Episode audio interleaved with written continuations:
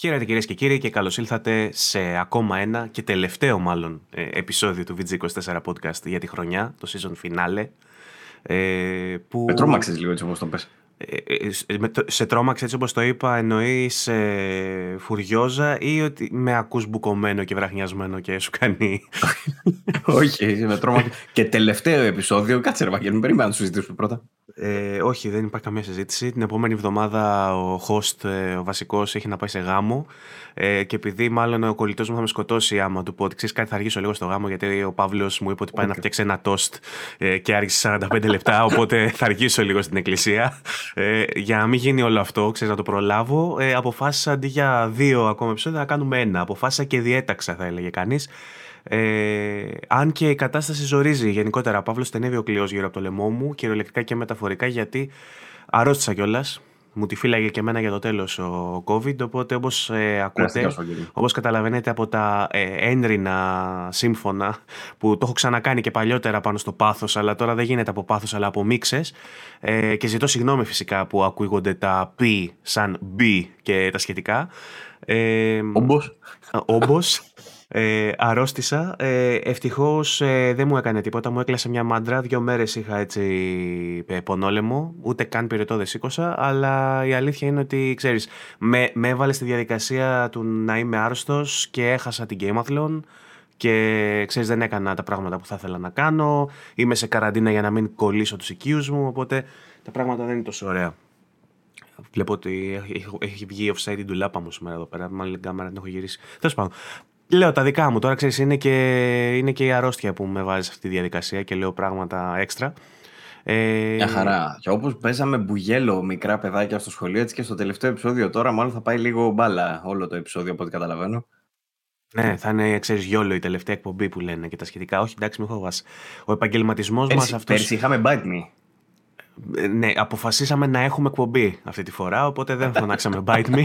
Ε, Παρ' όλα αυτά, ναι, θα είναι λίγο γιούχου η εκπομπή. Αν και ο επαγγελματισμός που μας διέπει εσωτερικά πλέον, δηλαδή ενδόμηχα το έχουμε αυτό το πράγμα και το βγάζουμε προς τα έξω, δεν θα μας επιτρέψει να κάνουμε κακή εκπομπή. Ακόμα και σήμερα που έχουμε έρθει εδώ πέρα κουτσουρεμένοι, ο Παύλος μετά από ένα collab που κάνει με τα παιδιά από τα υπόλοιπα site ε, στο crossplay.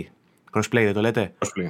Μπράβο. Το οποίο αναμένεται να κυκλοφορήσει πότε; 15 ε, του μηνός. Και είχαμε πει για πρώτη του μηνός, τελικά δεν τα καταφέραμε. Το γυρίσαμε όμως σήμερα. Είναι έτοιμο δηλαδή. Θα το δείτε 15 του μηνός στο κανάλι του VG24 κιόλας. Okay, να μην σας λείψει κάτι. Είδες, τελειώνει το podcast, όμως θα μπει crossplay. Δεν θα μείνει χωρίς περιεχόμενο η καναλάρα. Ε, ωστόσο, βαλόμαστε Παύλο μου από παντού, οπότε μας, μας πιέζει όλο αυτό και δεν ε, μπορούμε να πούμε ότι βοηθάει ούτε η δισιογραφία της εβδομάδας. Δεν, δεν μπορώ, πήγα να πω δεν μπορώ, είπα δεν μπορώ. Τα κάνω ανάποδα τώρα, αντί να λέω τα λέω τα πι και τα μπι ανάποδα. Ε, δεν μπορούμε να πούμε ότι συνέβη κάτι μέσα στη βδομάδα ειδησιογραφικά επιλήψιμο ε, που θα μπορούσε να ε, γεμίσει δύο ώρες κουβέντας, οπότε ο φόβος αρχικός ήταν τι θα πούμε που δεν έγινε τίποτα. Ε, ωστόσο έχουν γίνει κάποια πράγματα και μπορούμε να μιλήσουμε για κάποια πράγματα και όπως συμβαίνει συνήθως σε αυτή την εκπομπή μπορεί να προκύψει θεματολογία από το τίποτα και σε αυτό ελπίζουμε. Ε, πώς ήταν Παύλη η εβδομάδα σου; Η εβδομάδα μου ήταν λίγο κουραστική γιατί μας έχουν κουράσει πάρα πολύ στη δουλειά και αρχίζω και αντιμετωπίζω δυσκολίες που σκέφτομαι ένα φουντάρο που λέγεται το γνωστό άσμα. Ε, οπότε δεν έχω χρόνο για gaming πλέον και έχει αρχίσει να μου στοιχίζει αυτό το πράγμα. Δεν ξέρω πώς θα το πλανάρω για να αρχίσει να βγαίνει. Όμως όλα καλά. Βασίζομαι πάρα πολύ στην άδεια. Βασίζομαι πάρα πολύ σε αυτήν την άδεια που έρχεται. Ότι θα, σε, αναζ... διάλειμμα θα, σε... από το VG. θα σε αναζωογονήσει. Δηλαδή, νομίζω ότι ναι. ε, ε, εξίσου θα σε αναζωογονήσει το ότι δεν θα πηγαίνεις στη δουλειά ή δεν θα δουλεύεις με το ότι δεν θα βλέπεις εμένα κάθε Σάββατο. Νομίζω ότι είναι ισούσης σημασίας σε αυτά τα δύο. Ακριβώς, ακριβώς. Η, η ίδια κούραση. Mm. πω περισσότεροι εδώ πέρα. Όχι, βρε, πλάκα κάνω. Όχι, εντάξει, το δέχομαι, το δέχομαι, δεν με πειράζει. Δεν με νοιάζει καθόλου, δεν με νοιάζει καθόλου η γνώμη σου καταρχάς. Ε, να ξεκινήσουμε αλλιώς λοιπόν. Να ξεκινήσουμε αλλιώς. Ε, το Σαββατοκύριακο που πέρασε, γιατί τώρα που ο κόσμος ακούει και βλέπει είναι Δευτέρα, έγινε η Gameathlon. Ε, η Gameathlon, ε, όπως ε, προλογίσαμε στο προηγούμενο επεισόδιο του VG24 Podcast, είναι ένα event που γίνεται και καλοκαίρι και χειμώνα. Συνήθως το χειμώνα γίνεται στη ΔΕΘ πάνω στη Θεσσαλονίκη και το καλοκαίρι γίνεται εδώ στην Αθήνα ε, στην πρωτεύουσα. Ε, τώρα ήταν η σειρά της πρωτεύουσας εδώ πέρα, στο Φάληρο, στο Taekwondo, στην αρένα του Taekwondo. Ε, πραγματοποιήθηκε ε, ένα διήμερο event, στο οποίο είχαμε σκοπό να πάμε, αλλά δεν τα καταφέραμε γιατί αρρώστησα, μην λέμε τα ίδια. Ε, είχαμε απεσταλμένους βέβαια. Ε, πέντε τυχεροί από την εκπομπή πήραν τα, τις προσκλήσεις τους στις διπλές και πήγανε. Ε, κάποιοι ευχαρίστησαν κιόλας στον γκρουπάκι, άλλοι περιμένουμε ακόμα να μας ευχαριστήσουν. Εσένα κοιτάω, Στέλιο, που είσαι. τα πέσαμε σε σένα. μου τα έχεις πει εμένα, μου τα έχεις πει εμένα. Γιατί ναι. συνήθως μιλάω με τον Στέλιο. Ξέρεις, τον, το, ο Στέλιος είναι ένας από τα παιδιά που κερδίσαν και τα ξέρω, αλλά δεν έχουμε μιλήσει. Και λέω ούτε ευχαριστώ, ρε, ρε μπαγάς. Αλλά τα πέσε σε σένα. Τέλος πάντων, ε, ναι, ναι, ναι. ο Άκης ε, και τα άλλα τα παιδιά που κερδίσαν τις διπλές προσκλήσεις. Ε, με κάποιους έχουμε μιλήσει ήδη, μας είπαν πώς περάσανε. Ε, είχα την χαρά να κάνω μία βόλτα στο εκδησιακό κέντρο, έστω virtually, ε, γιατί πήγε ο Βαγγέλης Ωστεργίου ε, να εκπροσωπήσει το VG24 στο Gameathlon και κάναμε και μία σύνδεση που μιλήσαμε. Ε, οπότε νομίζω είναι ένα καλό σημείο εδώ πέρα. Ε, το είχαν βάσει και στο VG24 Gaming Community, στο γκρουπάκι, το βιντεάκι που κάναμε με το Βαγγέλη. Ουσιαστικά του κάνα μία κλίση και μιλήσαμε και μου έδωσε εικόνα από το στάδιο. Ε, αλλά είναι μια καλή ευκαιρία τώρα και για όσους δεν μας. Ε, που πολύ κακώ δεν μας ακολουθείτε στο Facebook και δεν είστε στο γκρουπάκι μας, αλλά μας παρακολουθείτε από, ναι. από, YouTube. Ναι, όχι, πολύ κακό. Το πέσα το Μητσοτάκι που είπε και, και, και κάνουμε ό,τι μπορούμε. ναι. Ε, να πετάξω εδώ σφίνα αυτό το, αυτό το 15 λεπτό κομμάτι που μίλησα με τον Βαγγέλη. Για όσους βλέπουν από YouTube, όσοι μας ακούνε από Spotify θα συνεχίσουμε κανονικά. Οπότε, Παύλο, εδώ πέρα ε, κάνουμε την παύση μας και... Τα λέμε σε λίγο. τα λέμε σε λίγο. Λοιπόν, ε, όπως μας είπε ο Βαγγέλης, τον οποίο ευχαριστούμε για την ανταπόκριση που έκανε. Ε, εντάξει, πήγε για να δει Iggy Pop μετά και ο, ο Aces δεν ξέρω τι άλλο έπαιξε εκεί πέρα. Κάτι Wonderwall ανέβαζε. Ο, Γκάλαχερ. Ναι, ναι, ναι. Ε, για τη συναυλία πήγε, αλλά μιας και πέρασε, λέει: Α μπω και για το Game Athlon, να πάρω και τον Βαγγέλη τον καημένο που είναι σπίτι εκεί πέρα με τις κομπρέσεις να, του, να, να, του, να του δείξω τι γίνεται. Οπότε μας έστειλε λίγα αποσπάσματα και να πω και για όσους δεν έχουν δει το βιντεάκι, αρνούνται πεισματικά να μπουν στο VG24 Gaming Community στο Facebook για να το δούνε και αρνούνται πεισματικά να το δούνε και στο YouTube για τους υπόλοιπους λοιπόν του Spotify. Να πούμε ότι πήγε ο Βαγγέλης από εκεί, πέρασε, είδε το event και αυτό που είχε να αναφέρει ήταν ότι. Ε, μάζεψε αρκετό κόσμο, μάζεψε χιλιάδες κόσμου. Ε, θεωρώ ότι από προσέλευση ήταν, ε, ικανο, πρέπει να είναι ικανοποιημένοι οι διοργανωτές. Ε, πέρασε πολλοί κόσμος που ήταν cosplayers, έγινε μια παρέλαση από cosplayers εκείνη την ώρα που είχε πάει ο Βαγγέλης που περάσανε από τη σκηνή. Τη δεύτερη μέρα έγινε και διαγωνισμός. Την ώρα που γράφουμε νομίζω δεν έχει βγει της ακόμα γιατί γράφουμε μέσα στο Σαββατοκυριακό οπότε ε, δεν ξέρω ποιος κέρδισε είτε στο, στους διαγωνισμούς του, του cosplay είτε στα tournaments που γίνανε, γιατί γίνανε και κάποια open tournaments και σε ομάδες, με γνώστες ομάδες και ανοιχτό tournament που μπήκε, μπήκε κόσμος και έκανε γραφές. Για LOL, για Smash Bros, παίξανε και σε Switch, Παύλο. Ε, έγιναν τέλος πάντων. Μπράβο Nintendo, μπράβο CD Media. Ε, είχε, δυνατή, είχε πολύ δυνατή παρουσία και η CD Media και η Nintendo. Μου είπε ο Βαγγέλης στο βιντεάκι ότι είδε να έχουν στήσει και Switch με ε, Switch Sports ε, και tournaments για το Smash Bros. και γενικότερα είχε booths. Ε, στο Twitter είδα κάποια σχόλια ότι δεν είδανε PlayStation 5. Ε, νομίζω ότι κανείς δεν μπορεί να βλέπει PlayStation 5 ούτε καν οι διοργανωτές που κάνουν τα, τα events πλέον. Ε, υπήρχε Series X σίγουρα, είδα Series X σίγουρα. Ε, PlayStation 4 υπήρχε σίγουρα. Ε, δεν, από ό,τι είδα δεν είδαν PlayStation 5. Δεν ξέρω αν υπήρχε, τα κρύβανε και τα βγάλανε αργότερα. Είχε φυσικά PC, στο οποίο κάθισε ο κόσμος ε, και έπαιξε και υπήρχαν και χορηγοί ας πούμε, που ε, ενίσχυσαν την προσπάθεια. Υπήρχε μια μεγάλη αρένα στο κέντρο ας πούμε, και ένα Matrix από πάνω τεράστιο τετραγωνικό σαν και αυτά που βλέπεις στο NBA όπου ε, οι διαγωνιζόμενοι το feed από τις οθόνες έπαιζε πάνω. Υπήρχε και ένα stage όπου βγήκαν γνωστές περσόνες και άλλες όχι τόσο γνωστές. Περσόνες που άξιζαν να βγουν να μιλήσουν για gaming και άλλες που ίσως δεν άξιζαν. Αλλά ξέρεις. Πολύ κόσμο και πάρα Περιορέξιος, ξέρεις. Δηλαδή βγήκανε και YouTubers οι οποίοι δεν είχαν καμία επαφή, βγήκανε και κάποιοι που όντως είναι πασίγνωστοι streamers. Ε, και το πρόγραμμα είχε και άλλα που δεν ξέρω αν έγιναν εν τέλει. Γιατί είμαστε... Και από Twitch και από, και από άλλα social. Ε, και, και κάτι trappers και τα λοιπά, light και τέτοια έλεγε το πρόγραμμα. Δεν ξέρω καν αν έχει γίνει αυτοί, αν παίξανε φάπες και φύγανε. Ξέρεις γιατί γράφουμε πριν γίνουνε. Αλλά ε, υπήρχαν πράγματα. Ε, υπήρχαν booths ε, και από ε, χομπίστες που κάνανε cosplay και που, πουλούσαν props για cosplay περούκε, ξέρω εγώ, με, ξέρεις, ε, με μοραμπίλια και τέτοια που τα χρησιμοποιούν οι cosplayers, ε, άνθρωποι που κάνανε σκίτσα και πουλούσαν τα σκίτσα τους ή τα γλυπτά τους. Ένα παιδί μάλιστα που μας μας βλέπει κιόλας και είναι και στο Ρετρόπολη, στο 3D Plastic, 3D ε, Plastic, έτσι τον φωνάζουμε τέλος πάντων, έτσι είναι και το κανάλι του. είχε και πάγκο που έδειξε αυτά που φτιάχνει με, τα, με τους 3D printers και με τα σχετικά που φτιάχνει γαλματάκια δικά του. γενικότερα μερακλίδικα πράγματα έτσι ανεξάρτητα στο ένα κομμάτι της παρουσίασης και στο άλλο κομμάτι, καθώς έβλεπες στα μπαλκόνια, υπήρχε και, υπήρχαν και κάποια booths με γνωστές μεγάλες αλυσίδες που πουλάνε nerdy stuff. Ξέρεις για ποιες μιλάμε, τέλος πάντων, τα κάτι τύπου Otaku Store και τέτοια, τέ, τέ, τέτοιες κατηγορίες, τέτοια συνομοταξίας ε, μαγαζιά. Ε, represent είχαμε και από τη ρετρό κοινότητα που είχε καμπίνες, ε, είδα ότι είχε και ε, μπορούσες να πληρώσεις για να παίξεις βασικά 50 λεπτά. Και ε, λέω, φαντάσου να θέλει 50 δραχμές ας πούμε και να μην είχες δραχμές. Θα, θα, θα, είχε πλάκα. Ε, μπορούσες να παίξεις και ρετρό. Είχε πολλούς youtubers και πολλά παιδιά έτσι ε, που τα γνωρίζεις κι εσύ, που είχαν και περίπτερο, μου τα έλεγε κι εσύ για κάποιους από αυτούς που, που τους ήξερες ότι είχαν περίπτερο τέλος πάντων και μπορούσε ο κόσμος να πάει να κάνει meet and greet, να τους συναντήσει, να βγάλει selfies και τα σχετικά. Ε, θα μπορούσαμε να πάμε κι εμείς, απλά εντάξει. Δεν, το... δεν έκατσε καλά. Ναι. Δεν έκατσε καλά γενικά. Αλλά ποτέ δεν ξέρεις, στο μέλλον μπορεί να βρεθούμε και εμείς εκεί. Το feedback που παίρνουμε από τον κόσμο είναι σχετικά θετικό. Πέρασε καλά ο κόσμος που πήγε εκεί. Κυρίως ήταν μια καλή αφορμή για να συναντηθεί ο κόσμος, να έρθει πιο κοντά. Ε, ένα timing το οποίο για μένα με τις μίξες μου και τα φλέματά μου δεν θα ήταν ικανοποιητικό να πάω δηλαδή και να βρεθώ με άλλους gamers κοντά. Αλλά για όσους ήταν υγιείς ήταν ένα πολύ καλό ε, μια πολύ καλή αφορμή. ναι, ήταν ένα πολύ καλό έναυσμα να βρεθούν όλοι μαζί να μιλήσουν ε, ξέρεις παρέες τώρα από όλη την Ελλάδα. Κατεβήκανε παιδιά ξέρω εγώ από τα Γρήνιο και συναντήσανε παιδιά από την Αθήνα. Ξέρεις, τέτοια πράγματα ωραία.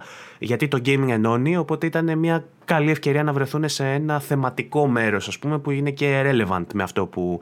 Είχαμε ε, και καιρό εντωμεταξύ έτσι. Δηλαδή, με όλα αυτά της πανδημίας και όλα αυτά, όλα είχαν αναβληθεί, είχαμε ακυρώσεις τα προηγούμενα χρόνια, τα είχαμε χάσει. Οπότε mm. είναι ευκαιρία τώρα, μετά από δύο χρόνια και, ε, ναι. να ξαναβρεθούν όλοι μαζί. Δυστυχώς εμείς δεν. Αλλά ήταν, είναι σημαντικό γιατί είναι από τα events, ας πούμε, ειδικά το Game of που γίνεται και τόσα χρόνια είναι από τα events που τα βλέπεις και μαζεύουν πραγματικά ε, από όλες τις μπάντες του, του χόμπι μας, ας πούμε. Ναι. παίρνουμε λίγο, παίρνουμε λίγο μυρωδιά από τα event και τα cons που γίνονται έξω, ρε παιδί μου. Που, τύπου, που γίνονται έξω η Comic Con, ε, τα Gamescom, ξέρεις όλα αυτά που γινονται Παίρνουμε μια μυρωδιά μικρή, έστω, εδώ πέρα που είμαστε. Αλλά άκουσα και κριτική Μπορώ να σου πω και δύο-τρία πράγματα δηλαδή, που μου τα κάνανε ως παράπονα που μπορούμε έτσι να τα μοιραστούμε. Άσχετα που εμείς δεν ήμασταν εκεί. Εφόσον είναι καλό προαίρετα όλα, ναι. Ε, ναι, δεν θα πω ότι πηδιέστε, ξέρω εγώ. Θα πω ότι μου, έκανε, μου έκαναν δύο-τρία άτομα, ξέρω εγώ, τέσσερα μου κάνανε κάποια σχόλια. Το ένα ήταν ότι ζεσθενόντουσαν πάρα πολύ για το οποίο δεν ξέρω αν θα μπορούσαν να κάνω και κάτι. Αν θα μπορούσε να υπάρξει ένα σύστημα έτσι εξαίρισμού καλύτερο. Κλιματισμός δεν ξέρω τώρα σε, σε αρένα, τεκβοντό, πιο δύσκολο ακόμα. Ε, αλλά υπήρχε, λέει, πολύ ζέστη, ήταν αποπνιχτικό, ας πούμε, εκεί μέσα και πρόσθεσε σε αυτό ότι κανονικά έπρεπε να φοράει ένα και μάσκες ο κόσμος, άσχετα που δεν είναι υποχρεωτικό Ξέρεις, επειδή υπάρχει και η έξαρση. Δυστυχώς δεν φοράει κανείς πουθενά. Ε, υπάρχει, υπάρχει έξαρση, απλά δεν είναι υποχρεωτικό, οπότε δεν το κάνει κανένας. Ε, για αυτούς που φορούσαν μάσκα ήταν ακόμα πιο αποπνιχτικό αυτό το πράγμα. Δεν υπήρχε νερό ε, και πρόσβαση σε νερό μέσα. Έπρεπε να βγεις έξω που είχε κάποια περίπτερα και κάποια booths ε, με φαγητό και κάποιες καφετέρειε, ας πούμε. Ε, Έπρεπε να βγεις έξω, ας πούμε, για να φάσει ή να πιεις κάτι που λογικό δεν θα μπορούσαν μες στα μηχανήματα εκεί πέρα να περιφέρεις και να τρώσει, ας πούμε, αλλά ένα νεράκι θα μπορούσες να το κουβαλάσει ή να έχεις μια πρόσβαση. Ε, και επίσης ε, μου κάναν και κάποια παράπονα για το πρόγραμμα που έτσι όπως ήταν δομημένο, ας πούμε, είχε πολλές αλλεπάλληλες παρουσίες που δεν ενδιαφέραν το μέσο gamer. Δηλαδή έβγαινε ένας ε, YouTuber και μετά μπορεί να βγαίνει ένας Trapper, το οποίος μπορεί να μην σε ενδιαφέρει. Και πολλοί θα περίμεναν ας πούμε, να δουν περισσότερους σχετικούς με το gaming να ανεβούν στη σκηνή και να μιλήσουν για το gaming.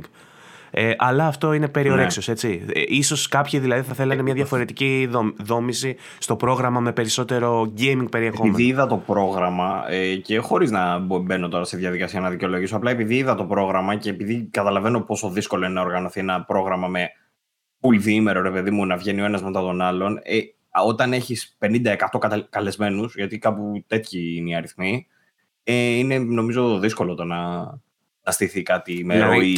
Ακόμα και να έβαζαν για παράδειγμα ε, τζούρνος να μιλάνε, θα βαριόταν ας πούμε το μικρότερο ηλικιακό, ηλικιακά κοινό. Αν ναι. έβαζε μόνο YouTubers και streamers, θα πήγαινες εσύ και θα έλεγες φέραν τα παιδάκια για παράδειγμα. Οπότε ε, έπρεπε κάπως να κρατήσεις το ενδιαφέρον όλων. Τώρα αυτή η ισορροπία είναι πολύ δύσκολο να την πιάσεις και εγώ προσωπικά δεν έχω γνώμη γιατί δεν παρευρέθηκα. Δεν μπορώ να σου πω ότι το βαρέθηκα γιατί δεν ήμουν εκεί. Απλά έχω ακούσει τέτοια σχόλια, οπότε τα μεταφέρω ε, έτσι για να γνωρίζει ο κόσμος. Τέλος πάντων, ε, ελπίζουμε στην επόμενη Game να μπορέσουμε να παρευρεθούμε και εμείς και να κάνουμε καλύτερη κάλυψη και να δούμε και η μας ας πούμε, πράγματα και να μεταφέρουμε καλύτερα τον παλμό.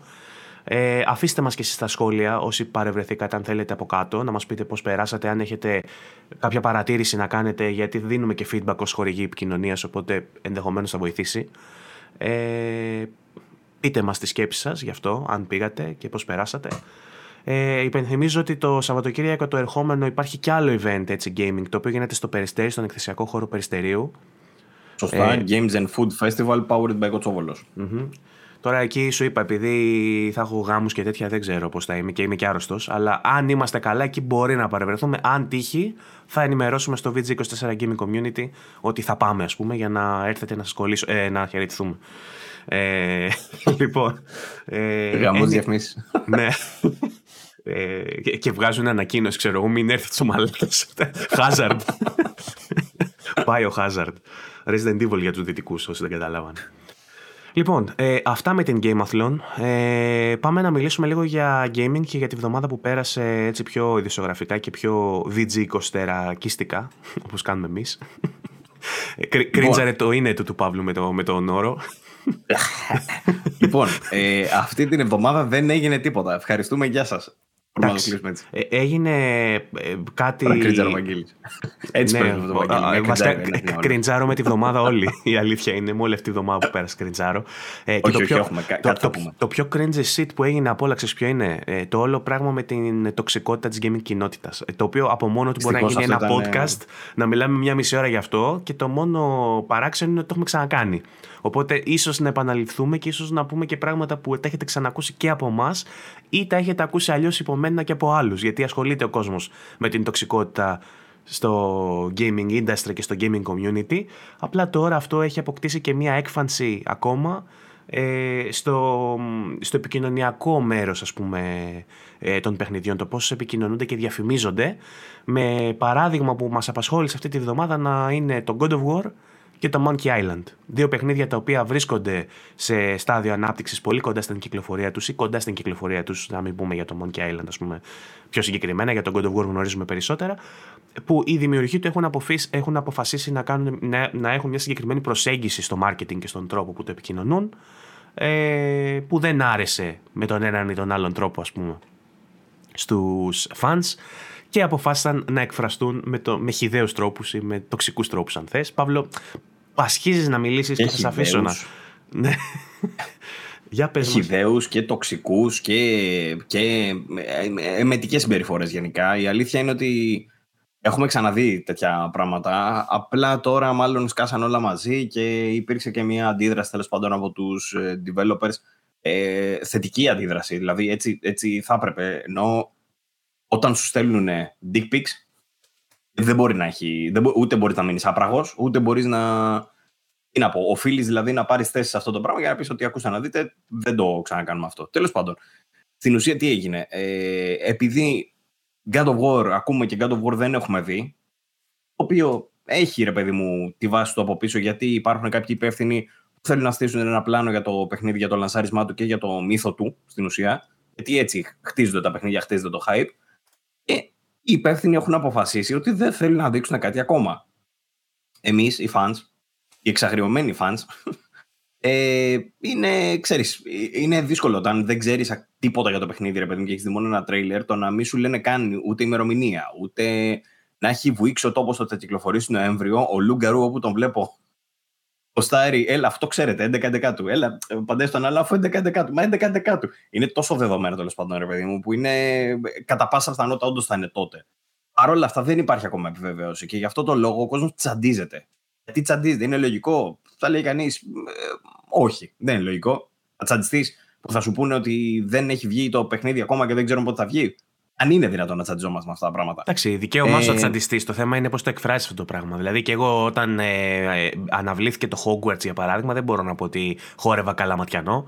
Ήμουνα δυσαρεστημένος. Ήθελα να βγω και να αρχίσω να, να, να, να, τους φωνάζω όλους λασποέμα του και να, να πνιγείτε στο Hogsmeade, ξέρω εγώ. Ήθελα να, να, στον πηγάδι. Στην πηγάδα. Κακό ακούστηκε αυτό, πολύ αριστερό. Ε...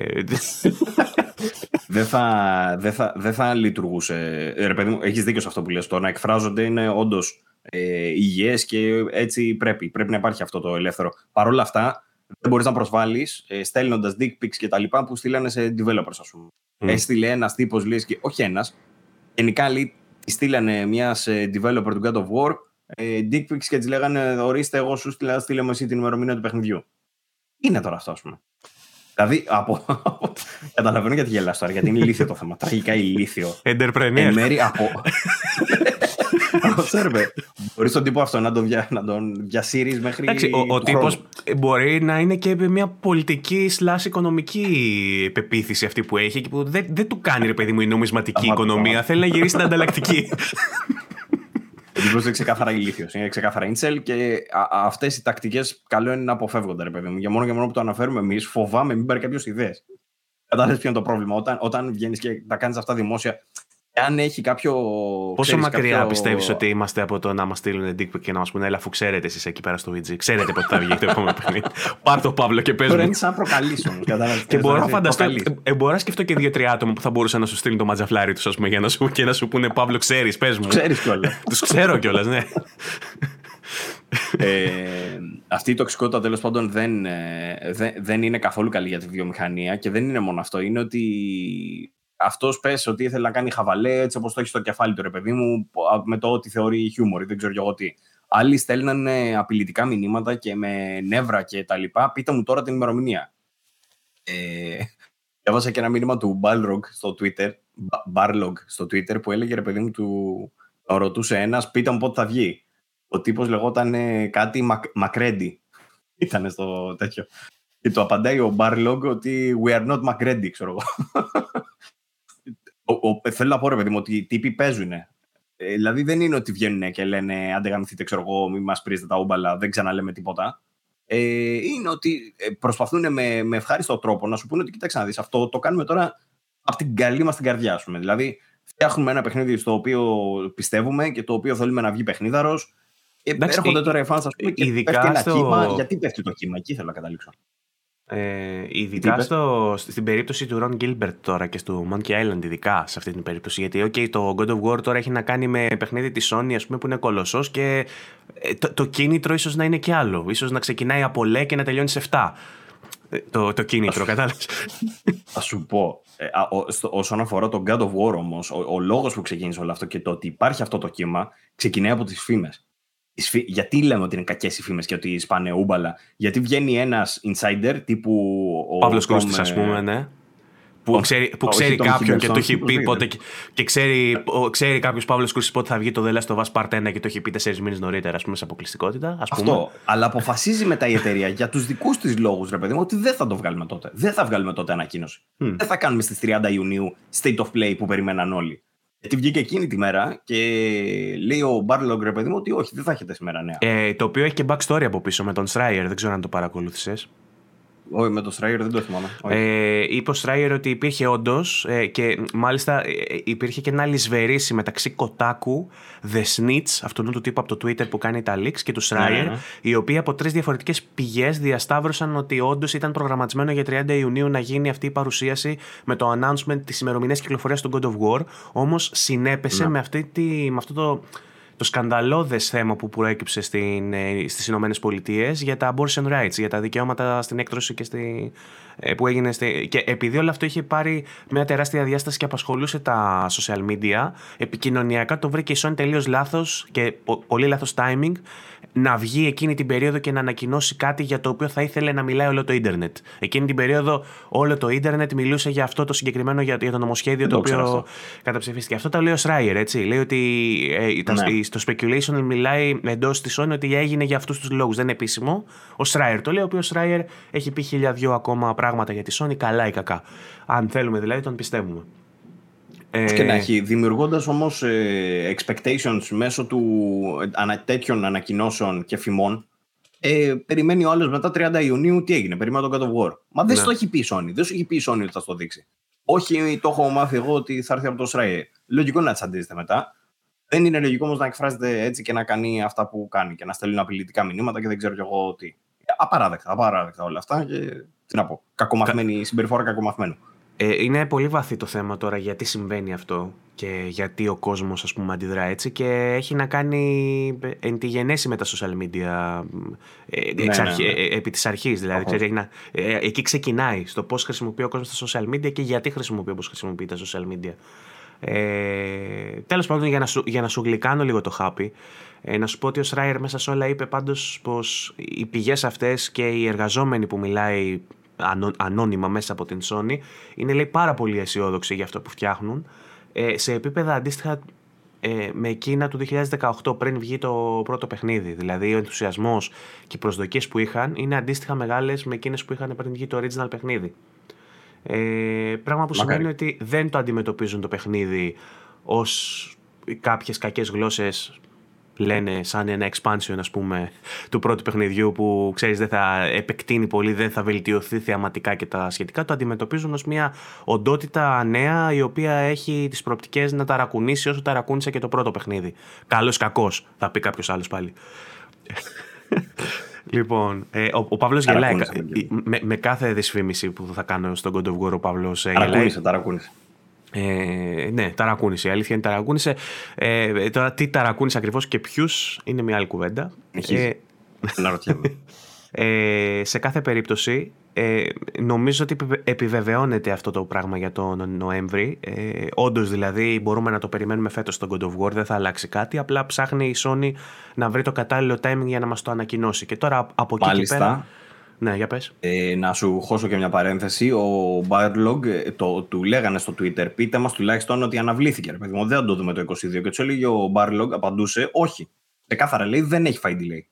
Mm. Απαντούσε δηλαδή πολύ στεγνά, ρε παιδί μου, με αυτό το πράγμα. Αλλά πρώτα δεν έχει φάει delay, δεν μας έχει πει κιόλας πότε θα έρθει. Μας έχουν πει μόνο για 22. Αλλά ναι, εντάξει. Yeah. Τέλος πάντων, έχουμε και τη δεύτερη περίπτωση όμως. Η οποία είναι; Ο φίλος, Α, για, το, για το Monkey Island λες. Α, ναι, εντάξει, OK. Okay. Νομίζω ναι. ότι, μένουμε, ότι υπάρχει και κάτι ακόμα να πούμε για τον God of War. Ε, όχι, όχι. Για να ε, το συνδέσω. Η, η, η δυσαρέσκεια προς τι σε αυτό το παιχνίδι; Δεν τους αρέσει το art style; Επειδή έπεσα κι εγώ σε αυτή τη λούπα. Από το εξής. Ε, ναι, δεν αρέσει το art style. Και έχουν φάει τρελό hate για αυτό το πράγμα, ρε παιδί μου. Ε, η αλήθεια είναι ότι είμαι από αυτούς που Εμένα δεν μου αρέσει το art style του Monkey Island. Θεωρώ ότι θα, μπο, θα μπορούσαν να κάνουν okay. διαφορετική η, δουλειά. Η ερώτηση που προκύπτει τώρα είναι τον ξύρισε πριν στείλει dick pic ή όχι; ε, γιατί είσαι χαμένος, δεν καταλαβαίνω. Συνέχεια αυτό το επίπεδο αυτής της εκπομπής. Όπως και να έχει, ε, υπήρχε κόσμος που στα social, ρε παιδί μου, δεν είναι μόνο ότι πήρανε πάρα πολλά μηνύματα για αυτό το πράγμα, είναι ότι παίρνανε πάλι ε, κακοποιητικά μηνύματα. Δηλαδή, αρχίζανε και τους λέγανε αλλάξτε το, κάντε τέτοιο, κάντε άλλο. Το οποίο είναι πάλι δημιούργησε μια δυσφορία για μια κατάσταση που δεν θα έπρεπε να υπάρχει ε, ε, σε έναν άνθρωπο ο οποίος βάζει την ψυχή του και την καρδιά του σε ένα δημιούργημα εκείνη την ώρα που όλος ο κόσμος ήδη το αγαπάει. Αγαπάει και ο ίδιος αυτό το πράγμα τη στιγμή που το δημιουργεί να παίρνει όλο αυτό το μίσος, ας πούμε. Δεν υπάρχει κανένας λόγος. Είναι μια ιδέα και μισή αυτό το πράγμα. Αλλά το καλό ε, είναι ότι. Διαφορετική προσέγγιση και διαφορετικό θέμα βέβαια. Γιατί ο συγκεκριμένος ε, ανακοίνωσε ότι δεν θα ξανακάνει σχόλιο για το παιχνίδι. Θα διατηρήσει ναι. ε, ιδιωτι, την ιδιωτικότητά του από εδώ και πέρα το Monkey Island και τα updates που θα παίρνουμε θα είναι λέει λιγότερα. Ακριβώς γιατί δεν θέλει να ξαναμπεί σε αυτή τη διαδικασία της αλληλεπίδρασης με την τοξική κοινότητα. Δεν θέλει να παίρνει πια feedback από αυτή την τοξική κοινότητα. Τουλάχιστον είδαμε Τουλάχιστον είδαμε τρέιλερ, έτσι, από εκεί ξεκίνησε όλο. Ε, mm. Από την ε, παρουσίαση της Nintendo, το Nintendo Indie, πώς λέγονταν, Nintendo Direct, τέλος πάντων, ε, Mini, Partner Showcase, Partner. στις 28 Ιουνίου που έγινε. Έχω γράψει ε, και, και, άρθρο στο vg24.gr με όλες τις ανακοινώσεις. Μπράβο, μπράβο, Αγγέλη μου, ευχαριστούμε. Ε, όπου εμφανίστηκε και το πρώτο πλήρες πρακτικά τρέιλερ του Monkey Island, πέρα από το teaser που είχαμε δει. Γιατί είχαμε δει ένα απλό teaser που ε, έδωσε όντως μια εικόνα για το art style, αλλά τώρα με το τρέιλερ τα είδαμε όλα. Ε, θα, θα μιλήσουμε και μετά για την Direct, άμα θες να την πιάσουμε κι αυτή. Ναι. Αλλά είναι, συγγνώμη, αλλά είναι δυστυχές ότι να βλέπεις ρε παιδί μου το παιχνίδι πώς είναι, η αντίδραση να είναι αυτή. Εντάξει, και εγώ είπα ότι δεν μου αρέσει το art style, αλλά δεν είναι ότι θα εστιάσω εκεί πέρα και ότι δεν θα παίξω το παιχνίδι ή ότι δεν ξέρω κι εγώ τι. Ή ότι θα ναι. του στείλω dick pics. δεν ξέρω κι εγώ τι. Ε, ισχύουν αμφότερα και τα δύο πράγματα ότι αφενός μιλάμε για έναν indie developer και μια indie προσπάθεια άσχετα με, τον, με το γεγονός ότι από πίσω νομίζω βρίσκεται Devolver. Ε, δεν θυμάμαι ποιος κάνει το, ε, το publishing οπότε έχει μεγαλώσει σαν όνομα. Και Lucasfilm νομίζω έχει γενικά πολύ...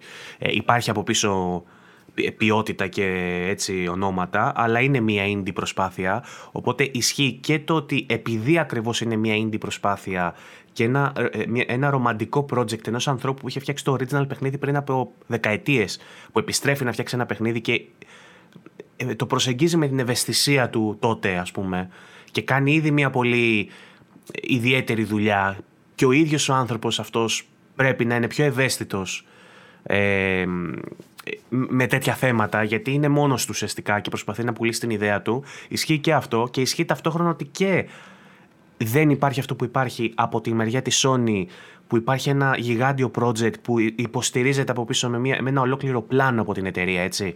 Που υπάρχει ένα, ε, ένα timeline για το πότε θα δείξουμε και τι και πώς ακριβώς θα είναι το παιχνίδι και το τι έχει να πει το κοινό επηρεάζει ή όχι και ακούγεται το feedback από μια συγκεκριμένη ομάδα. Είναι διαφορετικό γιατί ο, ε, είχε ο, ο, ο Barlog να ασχοληθεί ουσιαστικά μετά μόνο με το harassment που δέχτηκε ο υπάλληλος του στούντιο. Η οποία βγήκε και είπε: Κόψτε τα, ξέρω εγώ τι πράγματα είναι αυτά, μου στέλνετε μαλαπέρδες. Και βγήκε αυτός και λέει: Δεν το χωράει το μυαλό μου. Τι είναι αυτά που κάνετε, ας πούμε. Το αντιμετώπισε έτσι. Ο άλλος ο τύπος του Monkey Island βλέπουμε ότι κλείδωσε. Είναι, δεν θέλω να σας ακούω, ξέρω εγώ. Δεν θέλω το feedback που είναι πολύ πιο σημαντικό εκεί. Γιατί υπήρχε η δυνατότητα να πάρει ένα feedback και να αλλάξουν κάποια πράγματα ως μικρότερη προσπάθεια και indie και μιλώντας στον δημιουργό. Ναι. Τώρα στο God of War δεν μπορείς να αλλάξεις κάτι. Ναι.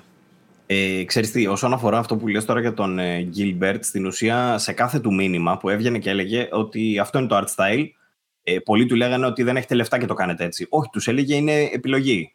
Ε, άλλοι του λέγανε, σας πίεσε, ξέρω εγώ, η Devolver να το κάνετε έτσι. Όχι, τους έλεγε είναι δική μας επιλογή. Είναι καθαρά λέει, δικό μας ε, θέμα και είναι η επιλογή που η δική μας με την οποία θα πορευτούμε, ρε παιδί μου, για αυτό το τίτλο. Που ταιριάζει σε, στο σενάριο και σε όλα τα υπόλοιπα έτσι όπως το έχουμε σκεφτεί το concept. Δεν είναι δηλαδή ότι τους πίεσε κάποια εταιρεία ή ότι δεν είχαν λεφτά. Η αλήθεια είναι ότι και εμένα η πρώτη μου σκέψη αυτή ήταν ότι φαίνεται φτηνό το art style του. Το, και τα έχω ξαναπεί αυτά, δεν θέλω να πάω να λάβω τώρα γιατί είναι σαν να δίνω fuel τώρα στους ε, haters. Είναι πράγματι haters. Αλλά ε, είναι, είναι όλα επιλογές του Gilbert και της ε, ομάδας του και ήθελε να το αποσαφηνίσει αυτό το πράγμα. Οπότε από τη στιγμή που το κάνει και αυτό και έχουν δείξει ήδη και το trailer full, εντάξει, ίσως να είναι και για καλό το γεγονός ότι δεν θα δούμε τίποτα, τίποτα άλλο. Καλύτερα δηλαδή για να δούμε ολόκληρο το παιχνίδι. Γιατί ήδη το trailer ήταν μπαμπάτσικο. Έδειξε πράγμα. Χαρακτήρες και απ' όλα. Ναι. Anyway, ε, δεν ξέρω τι να πω και εγώ είμαι το ξέρεις, Είναι από τα θέματα που τα χαζεύει αμήχανα. Τι μπορείς να σχολιάσεις τώρα για το, το ότι. Τίποτα έχει να κάνει με αυτό που είπες, με τα social media, με το μίσος που δείχνουμε, με την ελευθερία που νιώθει κάποιος πίσω από τον υπολογιστή του και το ότι μπορώ να τους γαμίσω και να πω τα πάντα. Ενώ δεν είναι έτσι, ρε φίλε. Δηλαδή, αν τον είχες τον άλλον από κοντά σου, δεν θα του έλεγες αυτά τα πράγματα. Γιατί το Ιντερνετ σε κάνει τοξικό; Γιατί πρέπει να νιώθεις ότι πρέπει να γίνεις μαλάκας επειδή είσαι πίσω από μια οθόνη, ας πούμε; Ενώ ε, κανονικά μπροστά τους δεν θα ε, Μάλλον είσαι γενικά. Μιλώντας για αυτή την κατάσταση στα social media, βέβαια, εγώ το βλέπω λίγο πιο ε, σφαιρικά και λίγο πιο από μακριά. ότι δεν φταίει μόνο ο χρήστης που έχει γίνει έτσι, ρε παιδί μου. Φταίει και το ίδιο το social media και, και αντίστροφα αυτός που διαφημίζεται μέσα τα social media. Γιατί παλιότερα ναι. χρόνια η, η προώθηση που μας γινόταν από τα παιχνίδια δεν ήταν τόσο επιθετική όσο γίνεται τώρα. Δεν έβγαιναν ε, teasers, unskippable διαφημίσεις στο κινητό σου κάθε φορά που ανοίγεις να δεις μια συνταγή του Τσέλεμεντέ και της Βέφας ε, που πετάει greatness awaits 15 δευτερόλεπτα unskippable και σου πετάει δράκους και τέτοια και έρχεται το PlayStation και θα τα γαμίσει όλα. Ε, Ίσως παίζει ρόλο αυτό που λες, ναι. Παλιότερα έβλεπες μία διαφήμιση σε ένα περιοδικό την οποία αν ήθελες το ξεφύλιζες αμέσως ξέρω εγώ δεν το ξανάβλεπες μπροστά σου ή αν σου άρεσε πάρα πολύ θα γύρναγες να την ξαναχαϊδέψεις να την ξαναχαϊδέψεις, να την ξαναχαζέψεις τη διαφήμιση στο, στο, στο περιοδικό ή, ή, ή, μόνος σου θα έψαχνες ένα τρέιλερ ας πούμε να το βρεις, να το δεις, να το ξαναδείς, να το αναλύσεις τώρα πλέον ε, βλέπουμε γελάει ακόμα με το ξανά το χαϊδεύω γελάς ακόμα εσύ ε. ε, Τώρα πλέον ε, είσαι, ξέρω εγώ, έχεις κάνει like σε μια σελίδα του PlayStation ή σε μια σελίδα του God of War και σε βομβαρδίζει κάθε μέρα με teasers και με πληροφορίες. Είναι δηλαδή σαν να παρισφρίουν όλα αυτά στην καθημερινότητά σου. Ε, και το, το misuse του, που κάνεις στα social media, η κακή χρήση που κάνεις στα social media, σε κάνουν να πιστεύεις ότι βομβαρδίζεις από πληροφορίες τις οποίες δεν θες να ακούσεις. Ε, ε, θεωρώ ότι δημιουργείται και στον χρήστη του social media αυτή, ε, αυτό το, ε, ξέρεις, το attitude και αυτό το mentality μέσω, μέσω αυτού που του προβάλλονται. Τώρα. Ε, απλά ναι, νομίζω ότι είναι βαθύ. παιδί μου αμφίδρομο. Ξέρεις ότι είναι ένας φαύλος κύκλος. Δεν μπορείς να πεις απλά ότι φταίει ο κόσμος γιατί είναι, είναι μαλάκι ο κόσμος. Θεωρώ ότι χρησιμοποιούνται και αντίστροφα και από τη μεριά των διαφημιζόμενων λάθος στα social media. Μπορεί, ε, μπορεί. Εντάξει, σίγουρα, όχι μπορεί. Σίγουρα υπάρχουν ευθύνες και στις δύο μεριές.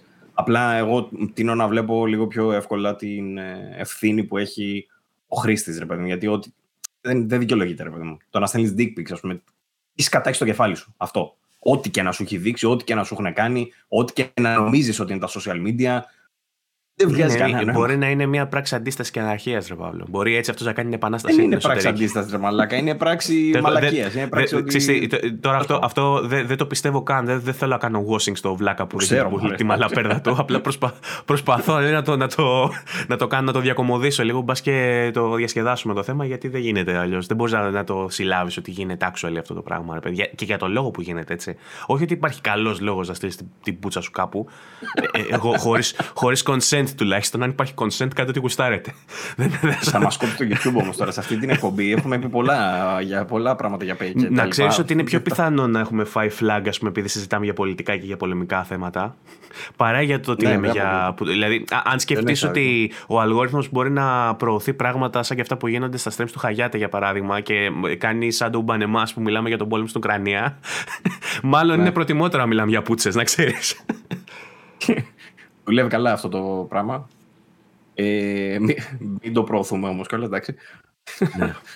ε, λοιπόν, θες να προχωρήσουμε σε επόμενο θέμα, να φύγουμε λίγο από την τοξικότητα; Θες να σου πω για Sony ότι βγήκε η είδηση και το leak από ένα κανάλι που ασχολείται μόνο με το PlayStation VR ότι το καλώδιο που θα έχει το PlayStation VR 2 θα είναι αντικαταστήσιμο, replaceable, πώς να το πω ξέρω. Θα μπορείς να το αγοράσεις χωριστά γιατί στα review units μέχρι τώρα και στα units, τα dev units ας πούμε, που κυκλοφορούν υπάρχει μια πολύ μεγάλη φθορά έχουν αρχίσει και κόβονται λέει τα καλώδια που κουμπώνει ε, στο, στο headset. Ε, και το κακό είναι ότι από τη μία του μεριά είναι USB-C αλλά από την άλλη είναι proprietary οπότε θα είσαι αναγκασμένος να πάρεις αυτό το καλώδιο ε, και το γεγονός ότι είναι replaceable δείχνει. Που, νομίζω στο παλιό ήταν μόνιμα πάνω. Ε, εσύ μπορείς να μου πεις ναι. που το έχεις. Εδώ είναι replaceable, οπότε ακόμα και αν σου κοπεί μπορείς να το αντικαταστήσεις. Απλά έδειξαν κάτι φωτογραφίες σε αυτό το κανάλι με, που είχε από τα dev kits, ας πούμε, και από τα, από τα kits τέλος πάντων αυτά που έχουν οι developers και όχι μόνο και οι leakers ε, ότι φθύρονται, ότι υπάρχουν αρκετά παραδείγματα με κομμένα καλώδια ας πούμε και η Sony το, θα το ζυγίσει αυτό, θα το αντισταθμίσει μάλλον με ε, διαθέσιμα ανταλλακτικά στην αγορά. Κατά πάσα πιθανότητα. Έτσι, απλά. Η είδηση είναι ότι, ότι το καλώδιο, τουλάχιστον στα kits που υπάρχουν αυτή τη στιγμή στην αγορά, γιατί δεν ξέρω η εμπορική η τελική έκδοση πώς θα είναι, Μπορεί να είναι USB-C του USB-C τελικά. Αλλά στη δεδομένη χρονική στιγμή που μιλάμε, αυτά τα kits που υπάρχουν εκεί έξω είναι proprietary σε USB-C. Λοιπόν... Εντάξει, ίσως παίρνουν και το feedback τους ακόμα για το τι θα βάλουν και πώς θα το φτιάξουν. Μπορεί. Ε, γενικά είναι ένα θέμα αυτό με τα καλώδια. Να ξέρεις, δηλαδή όχι μόνο στο, στο gaming και, στο, και στα κινητά. Τώρα με την Apple βλέπεις τι γίνεται που την έχουν υποχρεώσει να καταργήσει τα lighting ports, να, να το γυρίσει σε USB-C και λένε ότι η Apple προ, προτιμά να αφαιρέσει εντελώς τα ports από το κινητό της και να κάνει mm. μόνο ασύρματα τη φόρτιση παρά να γυρίσει στο USB ε... δεν, είναι, δεν είναι ότι είχε καμιά φορτιστάρα να φορτίζει ε, στις ταχύτητες που φορτίζουν οι υπόλοιποι. Όχι, απλά, απλά πόνταρε στο ότι ο κόσμος αγόραζε καλώδιο για τα Apple προϊόντα, ας πούμε. Οπότε είχε revenue mm. και από εκεί, αγόραζε ο κόσμος πράγματα από εκεί. Το οποίο βέβαια το, βάζει μια κουβέντα για όλη αυτό το, το, τη διθενιά με τις εταιρείες ότι γινόμαστε πράσινοι, έκο κτλ. Και, τα και έχουμε proprietary καλώδια. Πώς γίνεται να θες να είσαι πράσινος και να έχεις proprietary καλώδια; Είστε λύθη. ε, αυτό.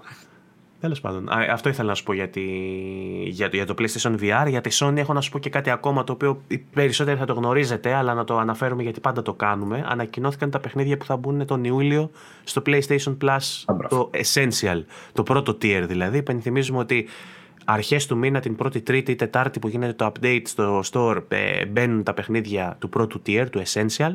Και στα μέσα του μήνα θα έχουμε την ενημέρωση των άλλων δύο tier, δηλαδή του Extra και του Premium μου λέει ο Τατσιόπουλος γιατί να λέμε PlayStation Essential από τη στιγμή που θα είναι διαθέσιμα και στα δύο μεγαλύτερα tiers. Γιατί ό,τι είναι στο χαμηλότερο είναι και στα υψηλότερα. Οπότε ναι, αυτό μάλλον θα το ξαναλέμε PlayStation Plus γενικά. Και όταν σκάσουν τα παιχνίδια για το Extra και το Premium θα λέμε για το Extra. Αυτά είναι θέματα της, αρχι... της αρχισυνταξίας. Σε, semantics. Ναι, είναι, ναι, είναι θέμα της αρχισυνταξίας, δεν με ενδιαφέρουν καθόλου αυτά εμένα, γιατί είμαι ένας απλός συντάκτης, ένας απλός και μόνος καουμπόι. Ε, τα παιχνίδια λοιπόν... Ε, ναι. Πλην, πλην. Ε, τα παιχνίδια λοιπόν που θα μπουν ε, θα είναι τα εξής.